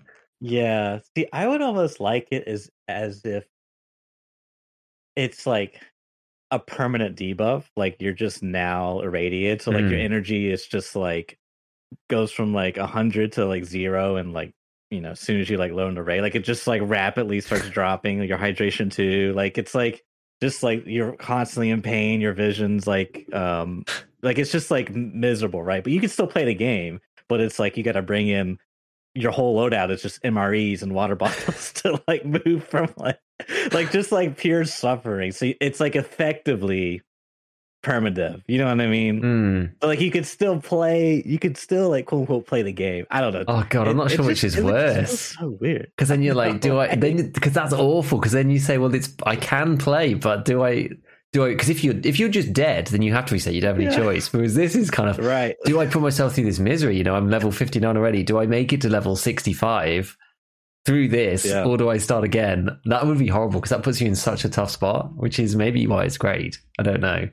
I just don't. I don't know. I don't know. It's good. This is going to be potentially, you know, misery and pain and suffering and also excitement and stuff at the same time. So, man, I, I really don't yeah. know. Last thing I'll say, I really liked the analogy you made of PUBG, and taking that same analogy, you know, imagine you're like you're in you're in the inside the the circle, or sorry, outside the circle. So you're taking damage, mm. but you're looting this guy and you're being greedy, right? You know, you're like, yeah, I got enough meds, and you know, and you're doing this thing, and then out of Jupiter, some guy just like shoots you or runs up behind you and kills you, and you're just like, dude, I was so greedy, and it feels bad, but you only lost that one that one round. You know, it's not not really the end of the world. Yeah. And similarly in Tarkov, you know, maybe you got greedy, you're looting this body, and then some player scav comes up and, and kills you, but it's not the end of the world. It's only one round. Where this is like, dude, this is this is the whole game. This is my life's work. on the line, dude, in the radiation zone. So I I, I kind of like it. Yeah, yeah. I'm, I'm, excited to see what they do with that. Exactly. That's the thing. Even if it was like three terrified. or four, even if it was like three or four days of debuffs or something, like you'd be yeah. freaking careful next time. You know what I mean? Yeah. Just like, dude, I have yep. to play half a week with like my character just like groaning the whole time. My stomach's leaking and like you know I'm bleeding out my ears or whatever. Sounds uh, sounds awful. Sounds exactly like the kind of thing that we all love. Um. uh, yeah. Okay. So what? What else? So um, the he was asked about the trader on on Lighthouse which is kind of cool. Yeah. And about whether Santa was a test for the trader mechanic, which lots of people speculated. He said that it is absolutely not. The trader is going to be more like action RPG style with there's going to be a dialogue system and voice lines, which is which is cool. So they're working on that. It's not just going to be a thrown together. You throw an item on the floor, he throws you something back. It's going to be there's going to be a proper Good. dialogue, and I guess you Yeah. you have to choose stuff. Um, on that same vein, talking about traders, he said that in the main game you mm, you may have to take sides depending on what you do. So there's going to be the story and the dialogue quest, the, sorry, dialogue options with that.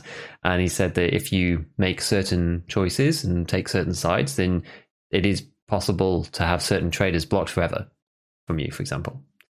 Which sounds pretty neat, right? That, Yeah. sounds, that sounds pretty neat. So not being able to choose everything always, it's the thing we've talked about maybe a long time ago. Actually, I don't think we've really talked about it recently because it's single player progression and lore centric, which is the thing of you can't get everybody to level four. And this is even more interesting in some ways. It's like, yeah, some traders just get you you backstab Prap or something, and that's it. You're blocked. Now you you're only working with USEC basically, and or with Peacekeeper, and you're really only able to buy their their ammo. You can't get any of the top tier rounds for 545 or 762 39 anymore. You can only get 556 and you know 300 blackout and that kind of stuff. So you would maybe have to make some hard choices. I don't know. It sounds cool. He didn't say much about it, but he just said, yeah, some traders might get blocked forever, which it's pretty neat. It's it's it's good. I, I like it. I like it. I like the idea of it. I kind of like it as well. Yeah. Yeah. I think uh, that's always a tough thing. Is you know having less choices feels bad in in a lot of ways, but it also makes it interesting at the same time. If you know what I mean. Yeah. Like, yeah, you have. I don't know. I give you. Yeah. Anyways. It's like what we said about before when we talked about Slay the Spire, I think previously, where it's, you know, here's three amazing things. You you want them all, but you can only pick one, and you have to then make a hard decision Yeah. to lose access to something good to gain access to something else good. And it's that's up to you, but it it depends. So early on, it doesn't matter so much, but later it's like, well, do you want 5501 or do you want 762 BP? You know, and you have to make that choice. It's like that's going to be hard. It's going to be a hard choice. Yeah. And whereas like giving, you know, you still have those three options, but you can pick one or you can pick all. It's just like kind of less interesting, Hmm. I think, you know.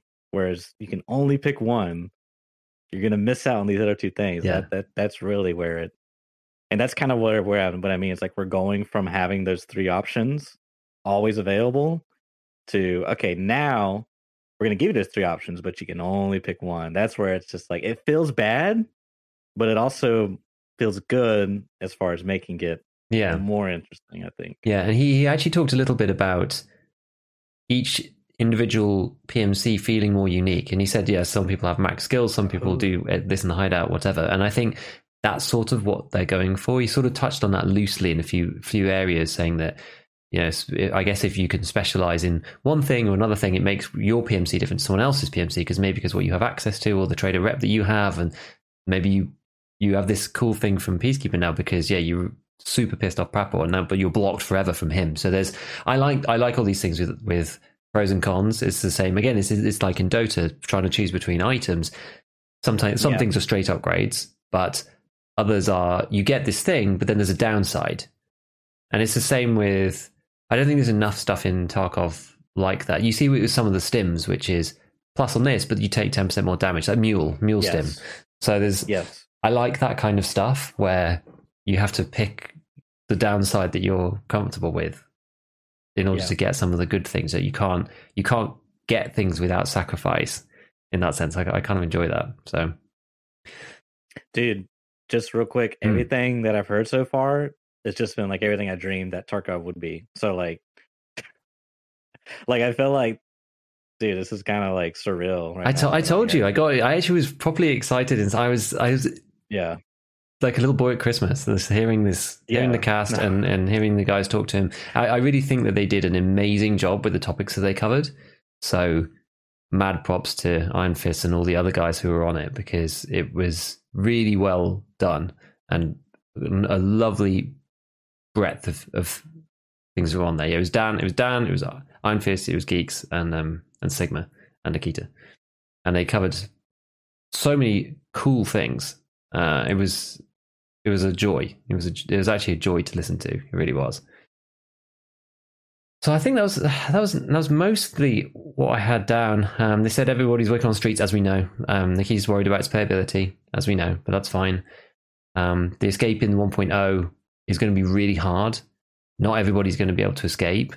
I imagine it's Mhm. not maybe not Kappa difficulty level, but it's on that sort of same path. I think not everyone will even finish, and he said it's going to be difficult to actually es- escape. And you're, in his words, he said you'll get a magnificent badge saying you escaped from Tarkov, you know, or whatever that means. But it's going to be it's going to be tough to leave. Um, and then with open world, when that comes, it's going to be randomized entry and exits from different maps, and they might do like checks for players and that kind of thing, so that you don't always so you don't spawn in. People have extract camping op- options, Okay. but he said, look, people are going to camp those extracts. He said there's no two ways about it. So we just got to try and manage that as best as they can and like see where see where it goes. He's like, people absolutely are going to camp those things, but there's going to be multiple of them. So it's it's not just going to be you know gate three in factory is the only way into the labs or whatever. It's, it won't be like that. But you will get you will get camped. It's not really um, there's not really anything they can do about that. And then Instead um, of extract camping, it's entrance camping. yeah, exactly. Can you imagine you like imagine turning up just, and like- you just die immediately? yeah.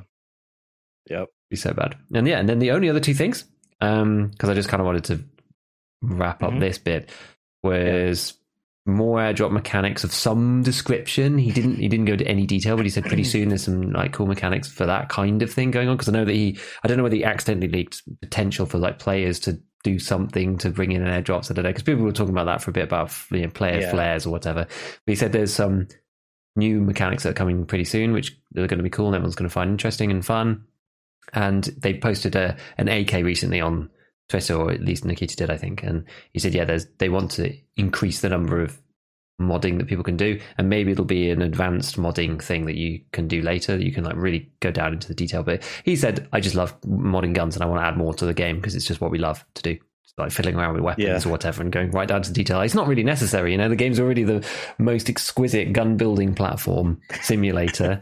um, a gaming or not, right? It's um, Right. it's just it is what it is. So, but they're going to try and in- increase that and give more mods for both AK platform and AR style platform, supposedly. So, but that was it, dude. Like, yeah, honestly, I, I implore anybody to go and go and listen. I don't know whether it would be. Sometimes I find these quite hard to listen to. If you go to Iron Fist's Twitch channel directly, you can find the VOD on his channel because I couldn't really find. It was, it was hard to find even specifically looking around for it and given it had literally just happened i Right. couldn't find that easily where it was. I always end up struggling to find these because they don't they don't go up on YouTube, so you don't end up with the YouTube search algorithm. You just type the thing in and up it comes, right? Or you're not just immediately recommended it. So anyway, Iron Fist's channel is where this was. If anybody wants to go listen to it, I think it's the full thing. If you skip the intro, I think it's about an hour forty. Um, but as always, you can listen. there to- the whole time? Yep, he's there the, literally the entire time right from the beginning. Okay. So, but uh, Interesting. You can listen you can listen on one and a half or two times speed like i do normally now. You know that's my trick. That's, that's always my trick these days. Speed through the content. Um but yeah dude that, that was that. That was that. It was um it was super fun. Honestly it was super fun. I really enjoyed listening to it. And i'm i'm really excited in a kind of soon tm you know i don't want to go too crazy but i'm optimistic about the future kind of way. You know these things are easy Yeah. to talk about and hard to implement but it's sounding good and i like the mentality shift. That's probably the thing that made me the most excited in the sort of broad sense. Not like not directly because mostly the gaming stuff that that makes me think this is going to be super cool but feeling like there's potentially more um, momentum and impetus to keep going with the tarkov that they have and the fact that it's such a good opportunity for them to do whatever whatever it is they want to do. I don't know maybe whether long-term goals have changed or not but anyway spoken enough about that so Yeah, I almost feel like they are taking a lot of the stuff they wanted to do in 2028 and sort of reworking that for Tarkov. maybe I think anyways, I don't I don't know. I would love to just ask Nikita about a lot of these things, but you know, talking about that idea of having your PMC feel unique to you, um, something like that, I can I can see that's like you know I don't want to say very easy, but it's like very common or, or you know it like fits really well within like a single player Hmm. story in some cases. Um, not always, but I don't know. Anyways, yeah, that dude is like what I've just like always wanted for Tarkov. Like I just want to feel like you kind of have it with like the clothing, but everyone has the clothing. Yeah. Also, you know what I mean? Like I just want to feel like my experience is, you know, like I can play the game, experience Tarkov, and my experience could be like completely different than Bobby's experience or whatever. You know, Mhm. it's like, oh yeah, I went through the progression tree and and I went this route, and it's like, yeah, I didn't have Prapor. I had to deal with crappy, you know, uh, M4s at the start or whatever. You know, kind of like how they did with with that one patch back a couple, I think like last December. Um, Well, when they actually split off the the bear versus USEC gear, you mean? Yeah, it was you had literally had a different loadouts, and Hmm. that was like really different. You know, if you went, I went USEC for the first time that wipe, and I had M4s and trooper armor, which was kind of cool, and mechanism, and then you know it was just like M700s. It's like yeah, you just that was completely different than the other experiences. But then if you know this wipe, I went bear, and it was like yeah, that was like very different than than the USEC experience. You know, having AKs and and being able to mod them early and and do things with them, and Hmm. having some class three armors have the trooper, but this one covers your stomach. Like all these little things kind of add up, and having more of that in the game, dude, it would just for me, it would just like elevate it to a to an even further level than it already is. Yeah. Yeah, I agree. I think the the funny thing is at the moment is that as you say, PMCs aren't really that different. There's you've got the the clothing and, and whatever, but everyone has access to clothing. Everyone has access to the hideout. Really, at the moment, the differentiation between PMCs is just pro- pure progression. Everyone has the same levels. Pretty much everybody levels the skills at the same rate too, because everyone's doing the same kinds of things. You're getting endurance and strength and recoil skill and, and whatnot. And it was actually one of Tweak's comments when he was watching Klean's video about the skills in general, saying that the weapon skills have kind of been forgotten and left to the side. They were really good at one point, and then they got nerfed into the ground, and it was never been touched. And he thought that there was some really cool things that they could do with weapon skills in general, and that would actually make a lot of sense to me. You know, they've got these skills for AKs, for M4s, for all of this stuff, but all they do really at level three, what do they give you a different animation or something, and you can. You can, Yeah. you can ADS and reload or whatever. The They're like weapon really, they're like really, really tiny, tiny skills. And I think they, I just feel like maybe they could do some really cool things there that would then make you feel like, yeah, you know, I'm a specialist on this, and I'm, you know, this is Right. the thing I've done. And yeah, if you can only have access to certain traders because certain pathways block you off, and I think that's also the thing now. Yeah, as I said, you do go through the skills the same way. Everyone levels the same way. You get access to the traders at the same time because of the level system. The hideout also Yep. is exactly the same, and everyone gets all the quests in the same order because of Yep. and so all the tasks everyone's doing is the same. So it feels like everyone's going to the same maps. Everyone goes to customs at the start, and then you start going to interchange, and then maybe a bit to shoreline afterwards for peacekeeper, and it's just it's all the same. So they can break that cycle. It'll feel a lot more dynamic in terms of what people do, and it'll feel that you have more choices. It'll be close. It'll well at the moment it's zero on this scale, and it'll be you know you imagine playing. And this is kind of what you said about single player games being more like this, and that you play The Witcher, and you can kind of do what you like. You can speak to whoever, Yeah, and The Witcher Two, in particular, one of my so it was a friend of mine who actually got me to play, and he said, "Oh, see, because there's some critical points in The Witcher Two about which side you choose and what happens to the storyline." And I went a different path to him, and we both basically can play one third of the game completely different to to each other wow. because of the way that the tree branches and then it comes back together again later. But he went through all this other stuff with this one set of people, and I chose a different choice, and it and it critically branches the story. And we both had, you know, we both talked about it, and oh, you know, but I did this and you did that, and da, da, da, and it's and it was super cool. So yeah, if they can get a bit closer to that kind of idea, then that would be great because that then gives it makes you feel like your story is unique and that you have agency over your PMC and what happened, rather than being like like Tarkov right now is you stand on the train track and the train pushes you Yeah. along down the tunnel and you just have to do what the train tells you to do. You know, Yeah, you go where the train pushes you. So I'm looking forward to the it. dude. big thing too. I would I would love to see more of, and which we have a, a tiny bit now is sort of the the faction differences also, um, Hmm. as far as like the role playing side of it all. You know, like realistically, the difference between USEC and Bear is just clothing, uh, everything we just described earlier, Yeah. right? But like you know, now we got like the rogues and like they're friendly to USEC, but if you kill them, they're not. And like, you know, uh, they talked a while ago about reworking PMC karma, be, or maybe they were just like, yeah, we don't know what we're going to do with PMC karma because Scav karma may or may not have gone the way they wanted to. I'm not too sure, but nonetheless, having that experience also mixed up in that would Hmm. be really interesting because it's like, what did you choose? I chose bear. Oh, I chose bear also. It's like, hey, did you do the thing? It's like, yeah, I did this thing. And like, hey, what about this? Oh no, I didn't do that. I did something completely different. Like you could still have some overlap with other factions, but also completely different outcomes as well. It's like, oh yeah, I pissed off Prapor, bro. Like, dude, he's like, dude, he's really pissed at me.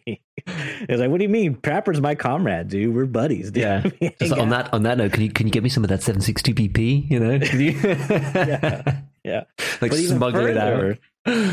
you could you could stretch it out to like the the inner player dramas you know it's like oh dude i'm so pissed off at booty slayer 69 yeah he's in my bear faction you know it's just like you, there's so much potential of like the role playing within the world of tarkov and i would love to see and i and, and i f- i feel like nikita also is sort of like he likes this stuff as well Hmm. and I would love to see it come up and rise above till there's more of the surface. Because right now, I just feel like it's so deep, deep within the subconscious lore of Tarkov. Like it's only in the lore. Yeah. it's never in like the gameplay, really.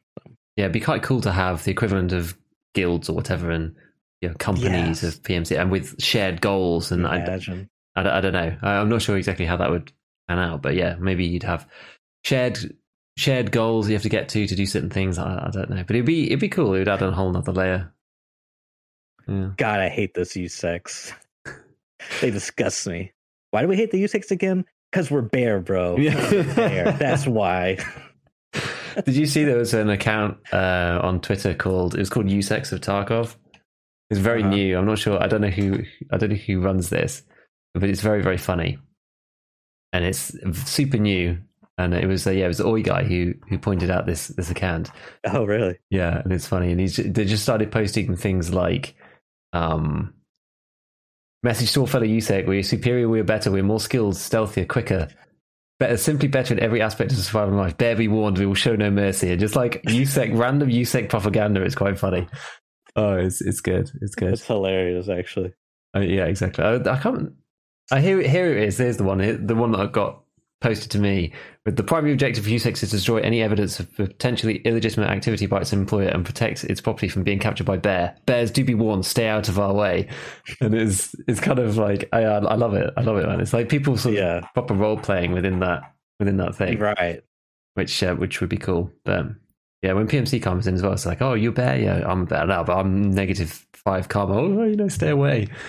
It's, it gives you more, yeah, that uniqueness about your character that you've got standing and rep, re, either either real rep because you were part of a faction and betrayed them or whatever, or in game a number. Kind of Yeah, both things are, s- yeah, you could have like sub factions like you know yeah we're like bears but we're the the i don't know the block gang or something and you're like the quote unquote bad guys of the bears you know and Yeah. other like bad bears team up with you you know and you could be like oh yeah we're the mother russian uh, lovers or something i don't know it's like we're good bears you know what i mean you, you, yeah. there could be yeah there's so much potential there Is that what the I- alignment um, chart? You say the lawful you say oh, yeah. chaotic good or whatever. Yeah, yeah. Chaotic neutral. Yeah. That's, That's funny. hilarious. Yeah. No, but 100%. 100%, dude. Could totally be a thing.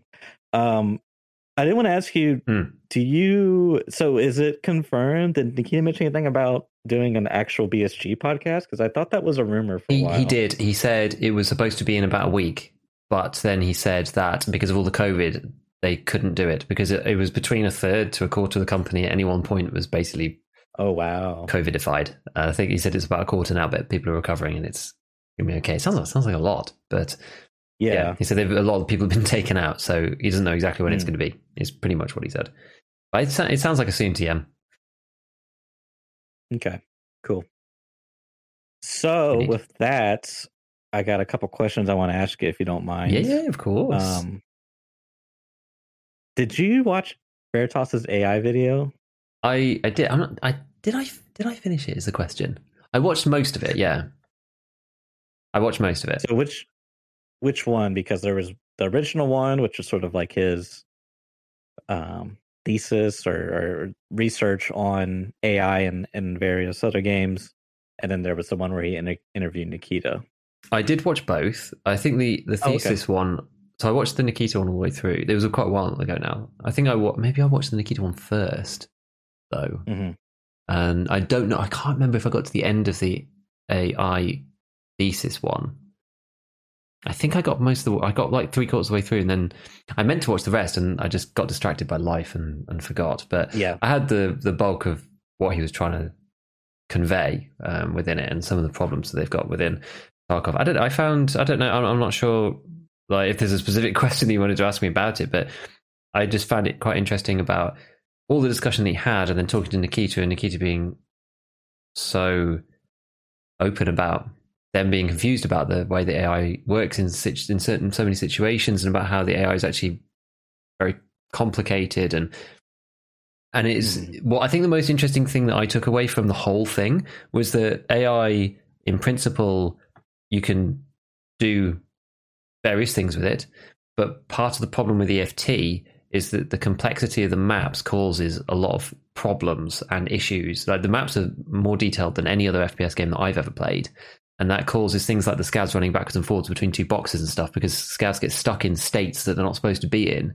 And they have to have all kinds of logic to try and get them out of these states. Whereas if you have, say, a source map or something where it's super, it's kind of open, there's a few bits and pieces here and there, but it's mostly just tunnels, corridors, or open areas, and that's it. It's Yeah. quite different, you know, and the maps in EFT are Yeah. huge.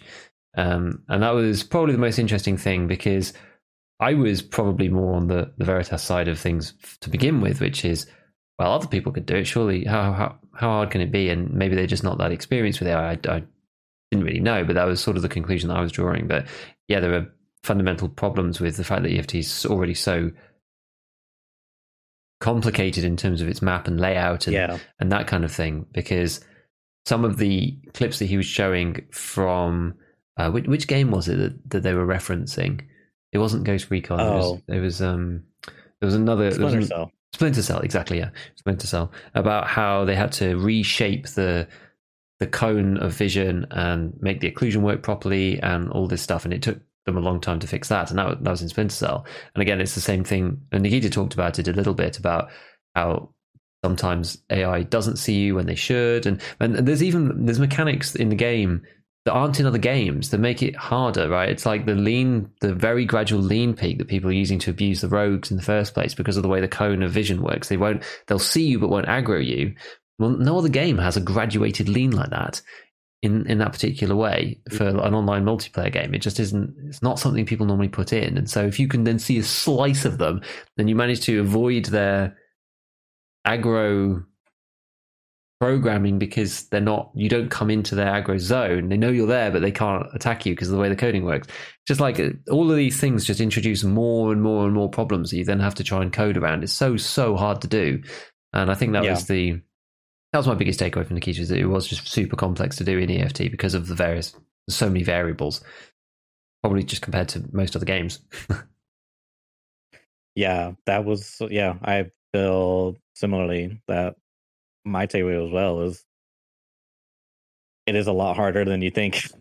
you know, it's like that analogy or example you were given. You know, where you sort of like lean peak to abuse the AI. I mean, like maybe a knee jerk reaction is like, oh well, we need to fix that. So let's let's have them instantly. You know, let's have them spot you then. You know, mm. as soon as you come a, a sliver across. Well, now anytime you you know, picks like you may walk through a crack in the the door, like you're just running past a little crack in the wall, and then the rogue's just like shooting you through the wall, and he's like permanently aggro. Like it, it could be a disaster. So yeah, it is a very there's a lot of moving parts for them to problem solve. I thought one interesting thing was I don't know if you got to this part was in the, the original AI video he did, where he sort of gave his vision, if you will, of what the AI could potentially look like. And he sort of like had this story where you go inside of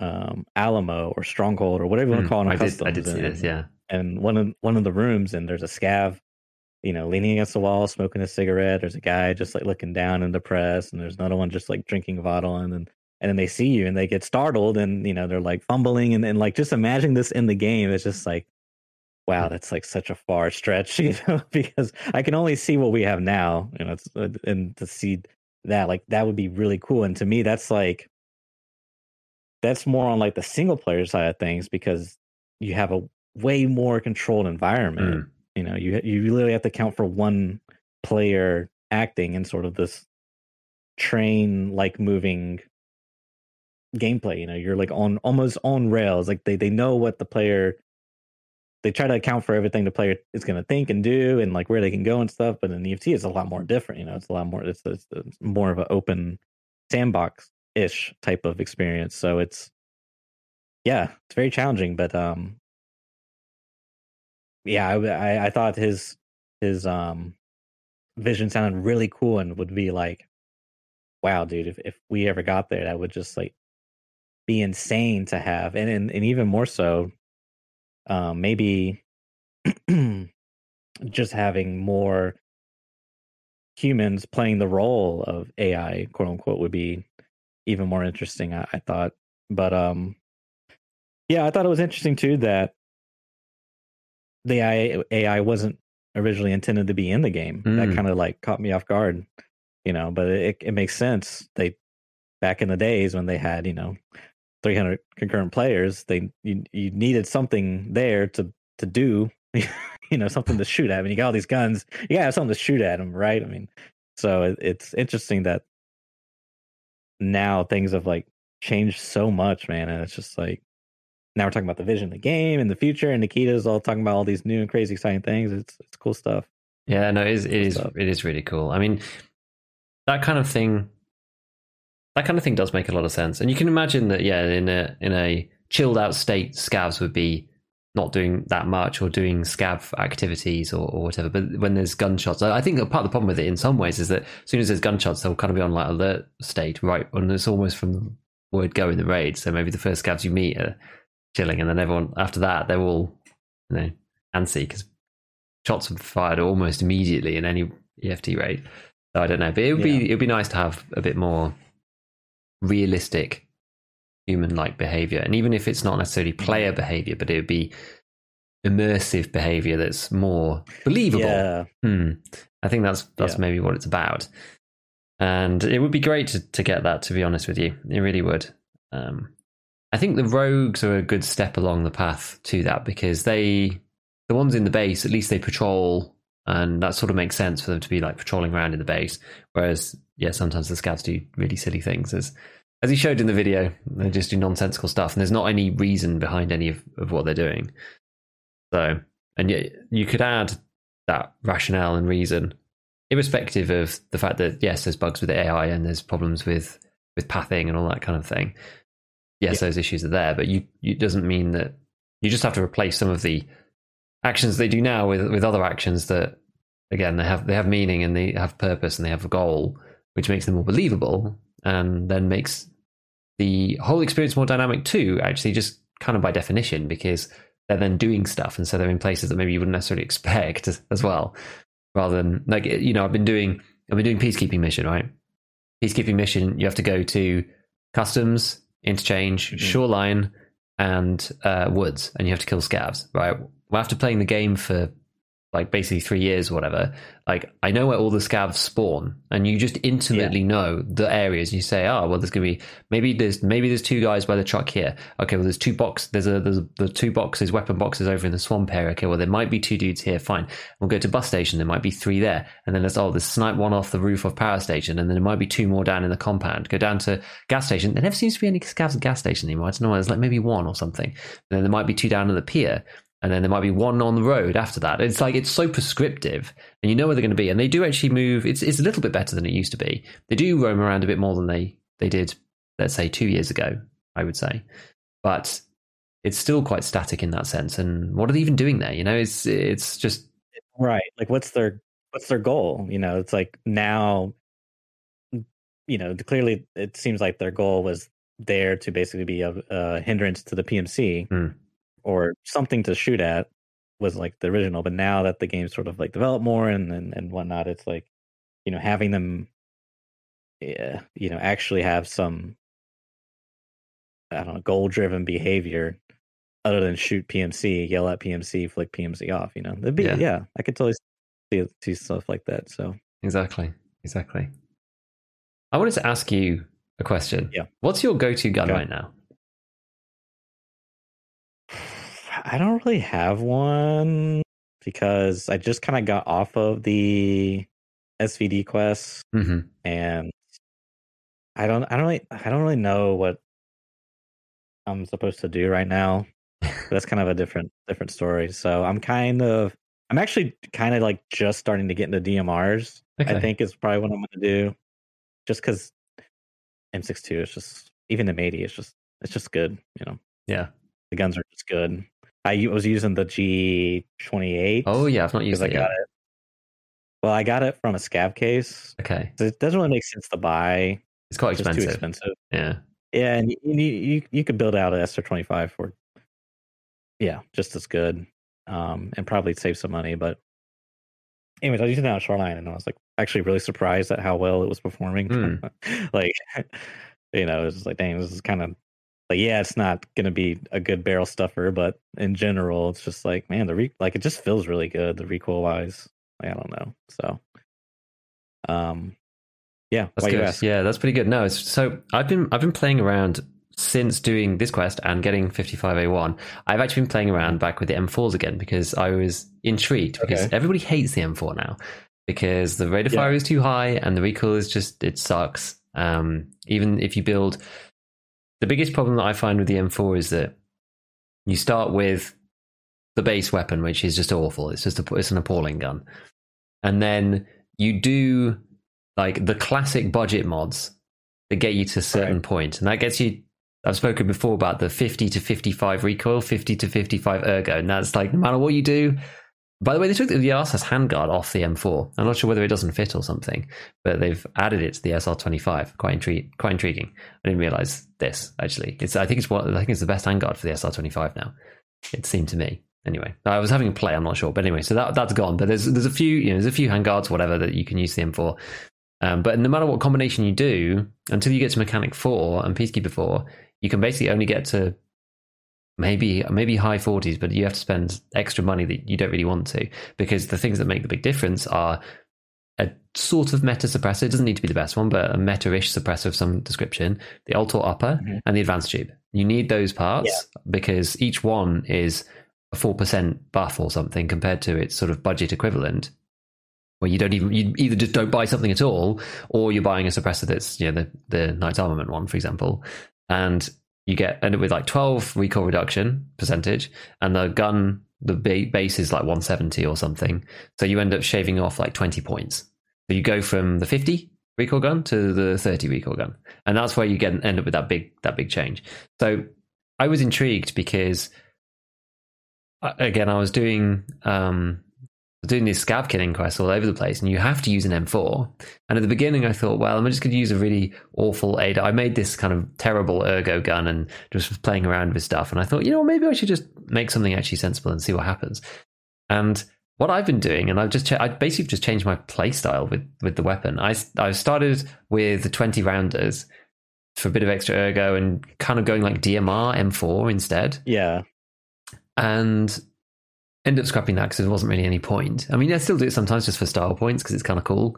I kind of like the idea of it. But now, so I've been using the M4. So I've got this M4 and it looks it looks sweet. It's like the old one I used to make, which is about 50, 50 recoil. And I'm using it in default. I'm just using it on semi-auto.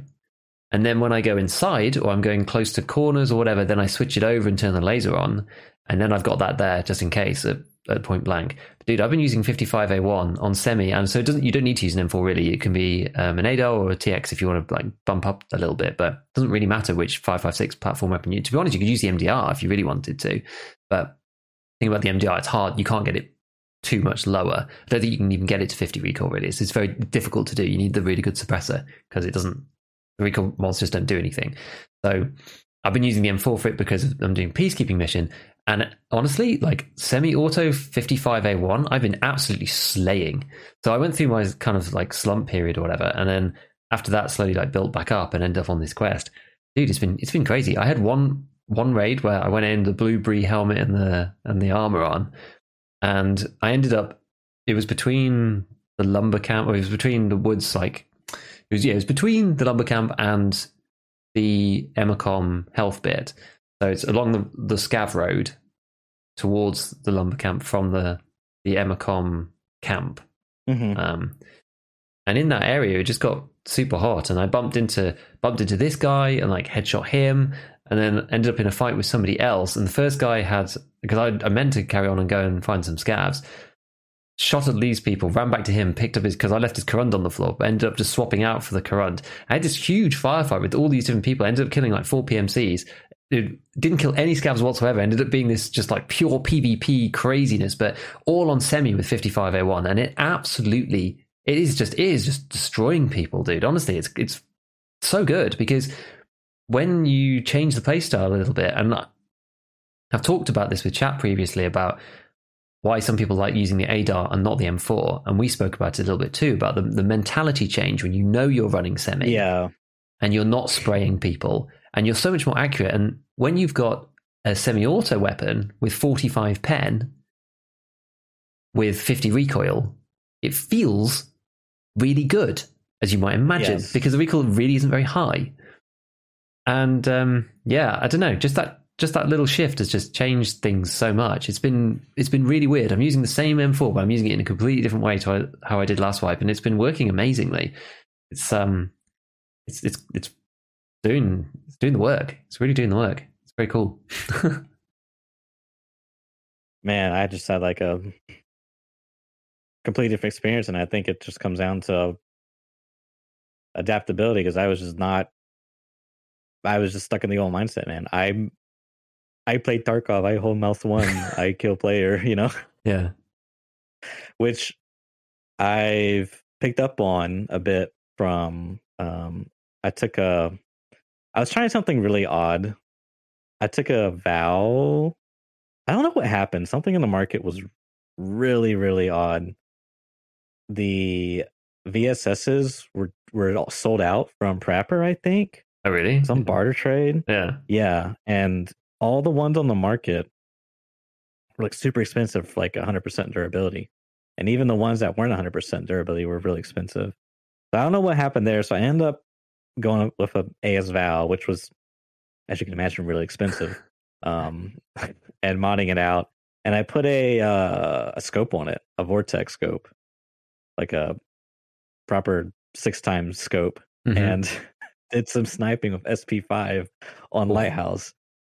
And yeah, so it was a I used a rangefinder. It was a, definitely challenging. Um, I will say if you're going to do this, I do not recommend it for taking out rogues because during the day you have to be like 200 plus meters away to really make it to not get instantly aggroed and shot to death. And at that point, your MOA is like you can account for the drop off just fine. You know, if you if you do the proper, you know, oh, use the point the laser finder, the range finder, sorry, to see how far away is. Okay, page down, page down, page down. Okay, I'm at 200 meters. It's, it says 215. I should aim up a little bit higher.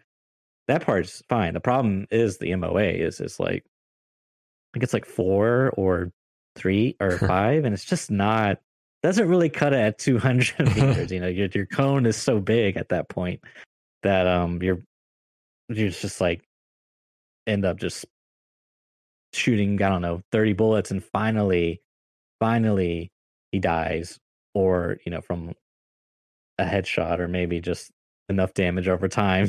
but it's it was really painful. So, but I did have one experience where I was on the mountain on um lighthouse again, where the little I, I call it like a crow's nest. There's like a a log.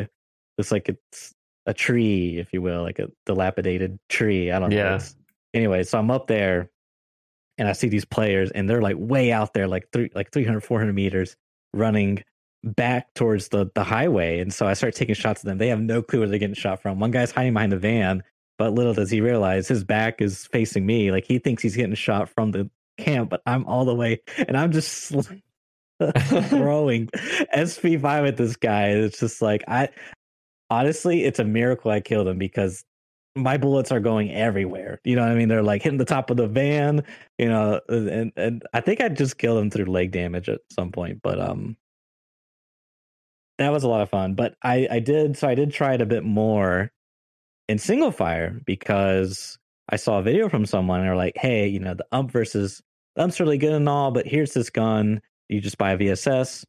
The ammo is really cheap. It's basically better than AP um APCP Yeah. it- for like you know a quarter of the price.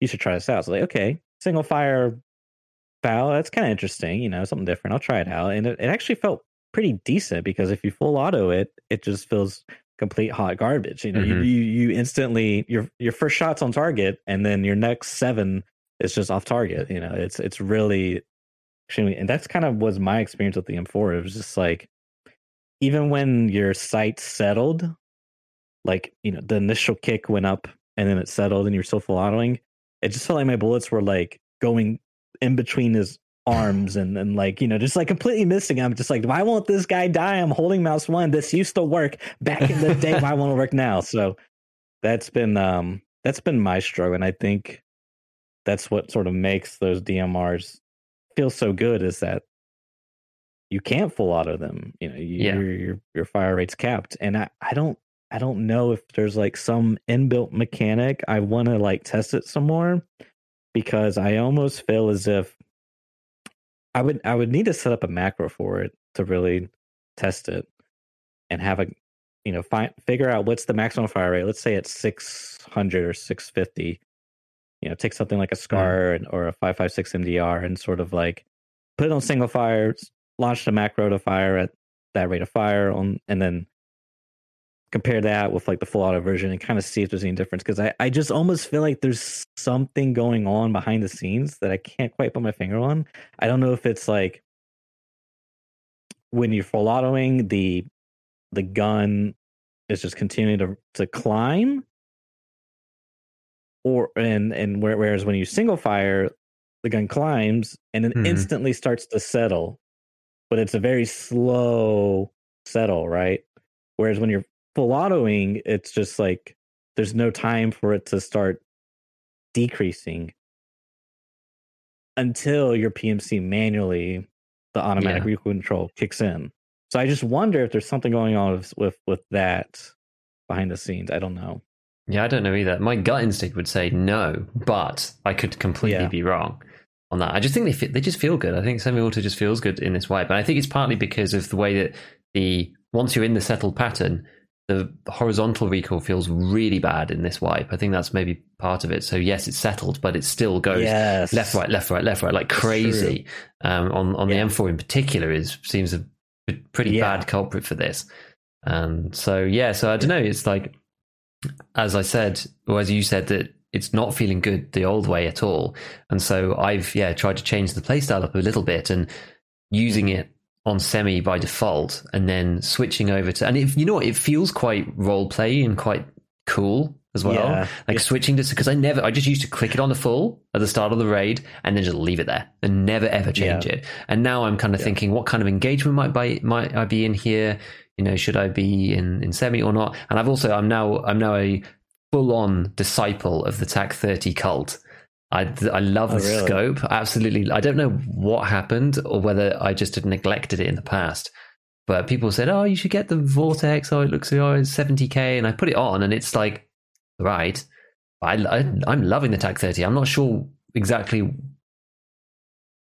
what happened or whether it's just me or I I don't know. But it feels the scope feels so good. Like the the way it looks on the screen. I just love like the size of it, like the sensitivity. It just it just works. It just works for me.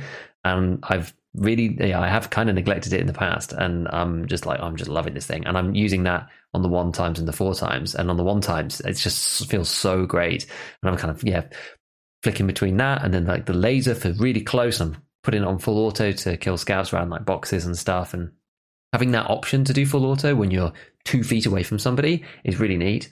But then having Yeah. 5501 in there is, is really cool because I do want to have a look at the SR 25 as well because you know, I looked at the RFB towards the start of the wipe because it's like Peacekeeper 2 and whatever, but the SR's the next the next stage of progression really for those DMR style guns and you can do some you can do some nasty things to the SR if you put some mods on it. You can get some Mhm. really good performance out of it. And I used to, I loved this gun previously anyway. I spent it wasn't last wipe, but the wipe before that I spent probably the the final month and a half just only using the SR25 pretty much with M61 and it was great. So it would be nice to revisit it. And I had a little play around with it, and it felt pretty damn good. So I think it's I think it's neat. I, I like the fact that full auto is now kind of situational. It's still it is still usable actually, but you have to be in the right situation for it. You can't just you can't just full auto somebody at seventy five meters and they, uh, expect that they're going to die. And even inside down corridors, you have to be a bit careful with it. But kind of funny. What was hilarious is um, I actually nearly forgot to mention this. And I was like, I've made it. I've actually made it. I got some guy added me after, so I was doing a shoreline raid. And uh, I got to the end actually, and I thought, man, I've really killed it actually. Is like eight scav, I mean, it's all scavs, but like eight scav kills with the M4 ranging between uh, like 50 and 250 meters, all headshots, every single one. And I was like, I, I, you know, I nailed that. I felt good about it. Anyway, leave the raid, get a friend message from someone. I normally just decline them the first time because I'm like, well, they probably accidentally did it on the flea market or something. Declined it and then popped back up again, same guy. So it's like, okay, fine. Well, he obviously does actually want to speak to me about something. So accepted him in and I got accused of hacking. by this dude who was clearly clearly molding really hard. And I said, "You, I guess you were sca- a scav the shoreline raid," and, and he didn't tell me where he was exactly, but I think I know which scav he was. I think he was on Scav Island, and I was on the shore on my way to tunnel.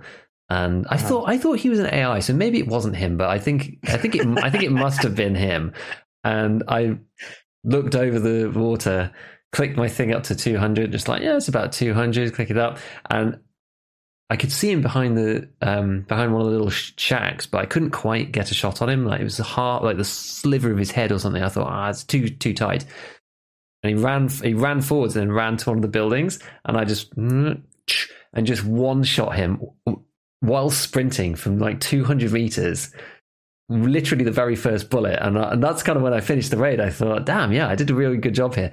And this guy was just like, dude, you're clearly cheating. There is like absolutely no way that you. And I, I was like, honestly, I got super lucky. I really just got super lucky. And he was like, well, I reported you, so you know, good luck losing your account. And I was like, okay, well, if one, I was like, if one, if one headshot while you're a scav automatically means that I'm cheating, then like, I don't know what to tell you, man. I don't know what to tell you. But he he blocked me first and was just like, GG, have a good one. but I was like, Dude. man, that's funny. I don't think. I take it as a huge compliment. I've never had anybody accuse me of hacking Yes. before in EFT, so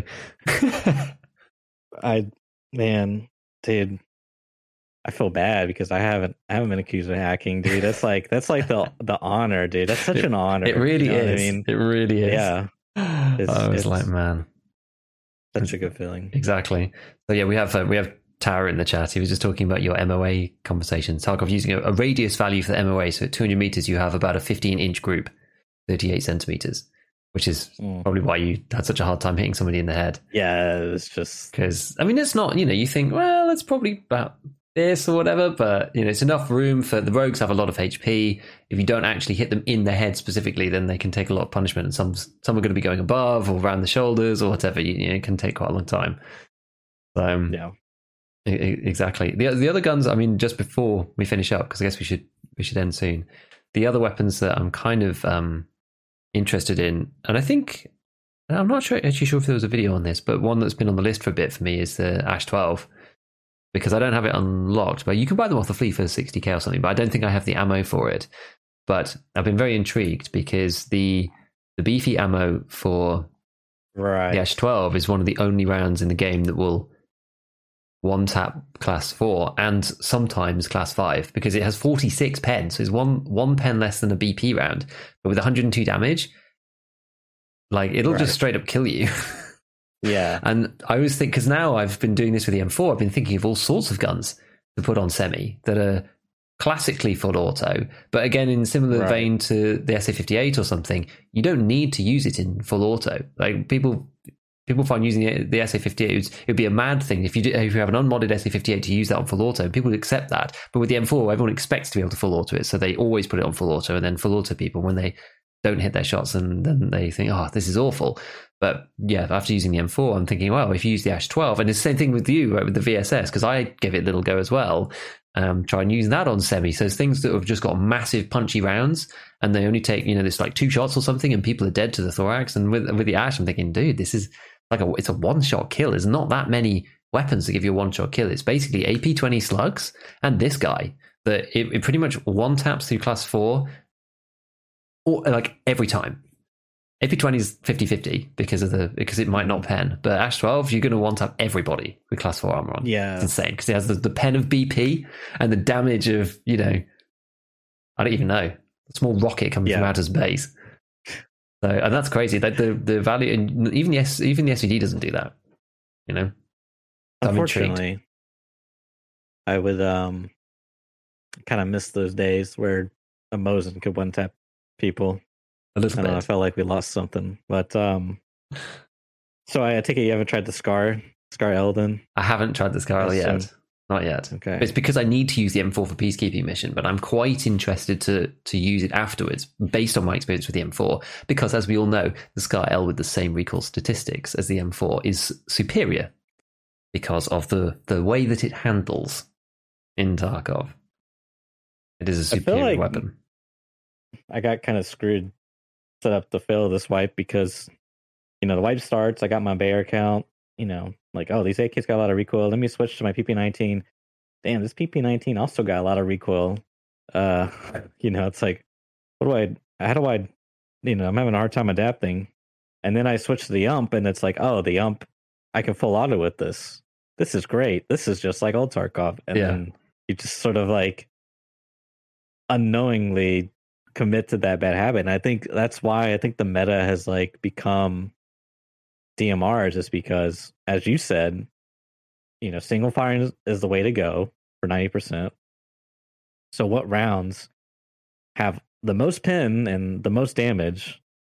Well, seven, you know, seven five fifty one or whatever. I don't know. The the, The big, DMRs. the big ones, the So, big rounds. Yeah. Yes. Yes. So it's like that's kind of and I don't know how that's yeah, I don't I don't know what that means for balancing, but any, nonetheless, um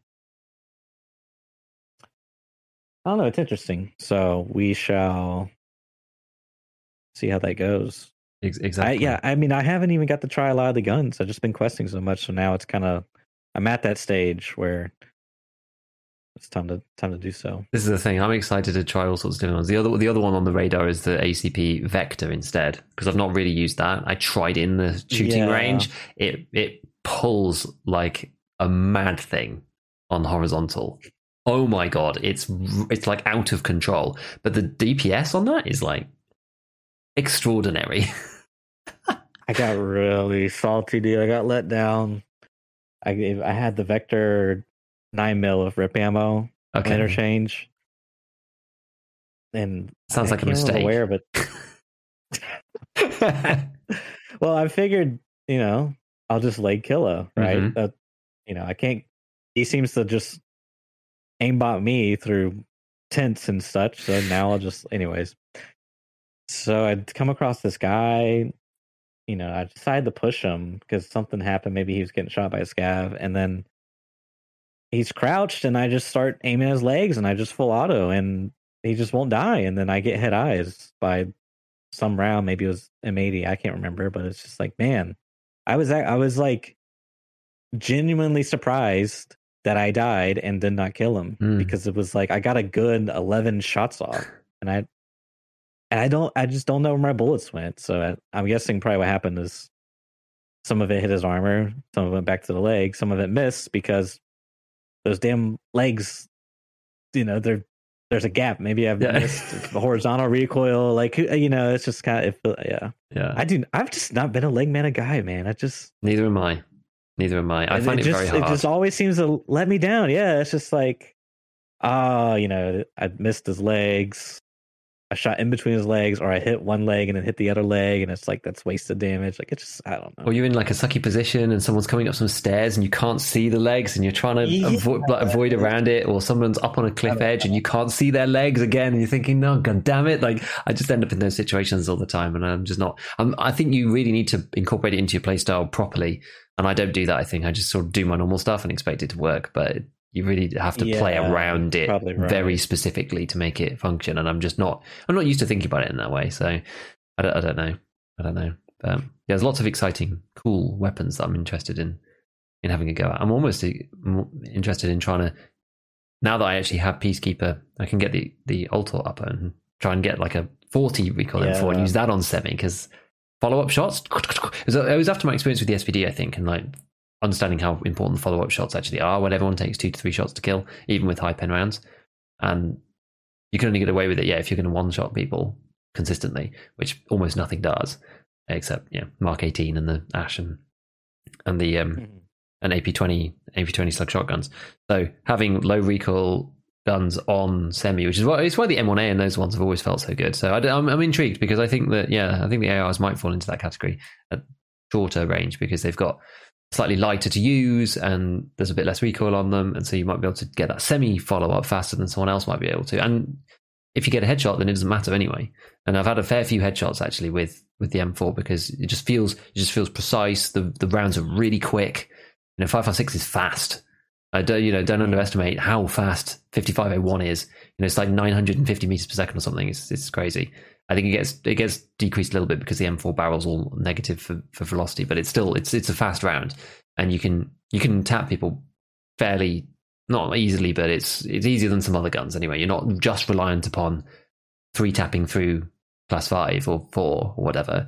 You know, you you've got that option of just ending the fight immediately with a really nicely placed headshot because the, the recoil's low. So yeah, there's lots of lots of guns to use. I can't wait till I finish with the SVD and with the M4, and then we can try out a few others because there's lots of yeah lots of stuff to explore. I think it's cool. I think we're still we're still understanding exactly what the full end game meta is going to look like. I don't, yeah, I- I, Mhm. I think we're still getting there. Last week you mentioned um you said something about the SVD and that normally you really like that gun and that quest, but this time you you just like hate it. I wonder if that's because in the past, I'm assuming you would go factory with a laser of some sort hmm and just you know Beam people. yeah. So I'm I'm wondering if maybe that plays a little bit, played a little bit maybe. into your distaste. Yeah. I mean, it's made part six so much harder for me. It's so much harder because I'm just I just feel uncomfortable using the gun. I don't know what it is about it, but it's just not my. It just doesn't feel like it fits into my style. I think when I played previously as well, I was more in the zone of using that. But as my playstyles adapted and changed over time, I kind of got used to the full auto meta after a while, and ended up now finding it hard to go back to the way I used to play which was focusing on really, you know, the highest pen possible kind of thing, which is what I used to do. And I used to like the SVD and it used to work properly. I think also the player base has got better as well. You know, you don't get as much leeway now as you used to back then. So you could blink at people with the SVD from distance and people didn't know where you were and you killed them. And now I feel like there's a lot of experienced people who you you get less chance to make mistakes. So even though I'm better, everyone else is better as well. And then I'm using a gun that's worse. And so the, the gap for actually securing your kill is is now smaller. People kind of know where you where you're at, um, and that kind of thing. And yeah, with the recoil change, it's just been it's just been kind of rough. I don't know. I was tempted just to try and just bum rush dorms or something and do the same thing as I always used to, but it just doesn't feel great fighting against SMGs now in those kind of areas when you've got the SVD because people can pre you can't. That's the one big downside I would say about the semi-auto is that you do you do lose that possibility when you get a bit closer for pre-firing and things. You just can't really do that very well anymore. And just getting pre-fired continuously by people with P90s just gets really irritating when you've got like a 200k SVD and class 5 armor on and you come around the corner and someone just pre-fires and hits you in the head with one bullet and you're dead. And it's it's it gets really annoying after a while. I think it it, it was also unfortunate that it coincided with my kind of slump in general. Um, and so I had to bring myself back out of that by playing around with the MP7 again and playing factory and getting building myself back up to going and doing stuff. And now, yeah, with, the M4, it's been it's been feeling good. So I, I think it's time to go back to to that. But just it's just taken me a long time to do it on shoreline. You know, it's taken me a long time. I'd like was just going on the outside on shoreline and doing it there, but maybe I play woods. I, I'm I'm not sure. I still haven't decided exactly how I'm going to do it. I've got I'm at like six out of fifteen on on it, but I've not been. It's one I've been doing on stream and then just Oh, ignoring. you completely ditched it then. I completely stopped doing the quest entirely for a while. that. Yeah, yeah. I stopped for a while. So I did. Yeah, as I said last week, I did. I got four kills on stream. I had two. I had two. Literally, had two kills, and I just stopped playing that quest completely. I stopped everything. Stopped going to like long range maps. I'd started playing pretty much only factory again. I had to really consolidate because it didn't matter what I was doing, what I was wearing, and I almost feel. I think I mentioned this before, but does seem like there's been a big ban wave. Lots of people are saying the game feels better. I was going to shoreline like for me re- pretty geared. So I was going you know class five armor, class four helmets with a, with a ULACH on, with like a kitted SVD, and I would die all all over the place from like random bullets from I didn't even see people, and that was the thing. I wasn't I wasn't actually getting into fights. I was just getting one tapped out of nowhere from miles away and getting shot. And sometimes it was just getting shot at in general, just never finding the person because they're just suppressed off in the distance and and dying. And then recently it's felt way better. So maybe there's a part of that as well. I don't I don't know. It's it's so hard to know with that. But Yeah. but it's yeah it, i don't know it's it's feeling it's feeling better now so, so maybe we'll get there but the svd is still i'm finding it difficult to still finding it difficult to adapt back to that i think it's just with, with the recoil build it did feel a lot better but it's just getting those opportunities and not getting full autoed at point blank by people Yeah. Yeah. uh yeah it's, it's tough it's tough but anyway we'll see how it goes Yep. Well, um, guys, I think that we're gonna wrap it up there. Thanks everyone for tuning in. Uh, I did have a question for everyone listening. I have a theory, and I wanted to know if anyone has found a labs keycard off a boss or a raider. Okay, we're gonna exclude scavs because player scavs can spawn with them, so I don't want to like mix that in. Um, but specifically, have you found a labs card off a boss or a raider? Because I, for one, have not, and I'm not the most boss hunting guy, but I've killed Reshala a few times, and every time it's just been no labs cards. And I've asked some other people, and they said the same. So I'm curious what everyone else experience has been, and if maybe I've been lucky and others have just been unlucky. yeah that's interesting i've not i don't think i've killed Reshala a couple of times and i've not had any from him i've had all mine off as being a player's scav so yeah Yeah, let us know I'd like to know. And with that, we will see you guys next week. catch you later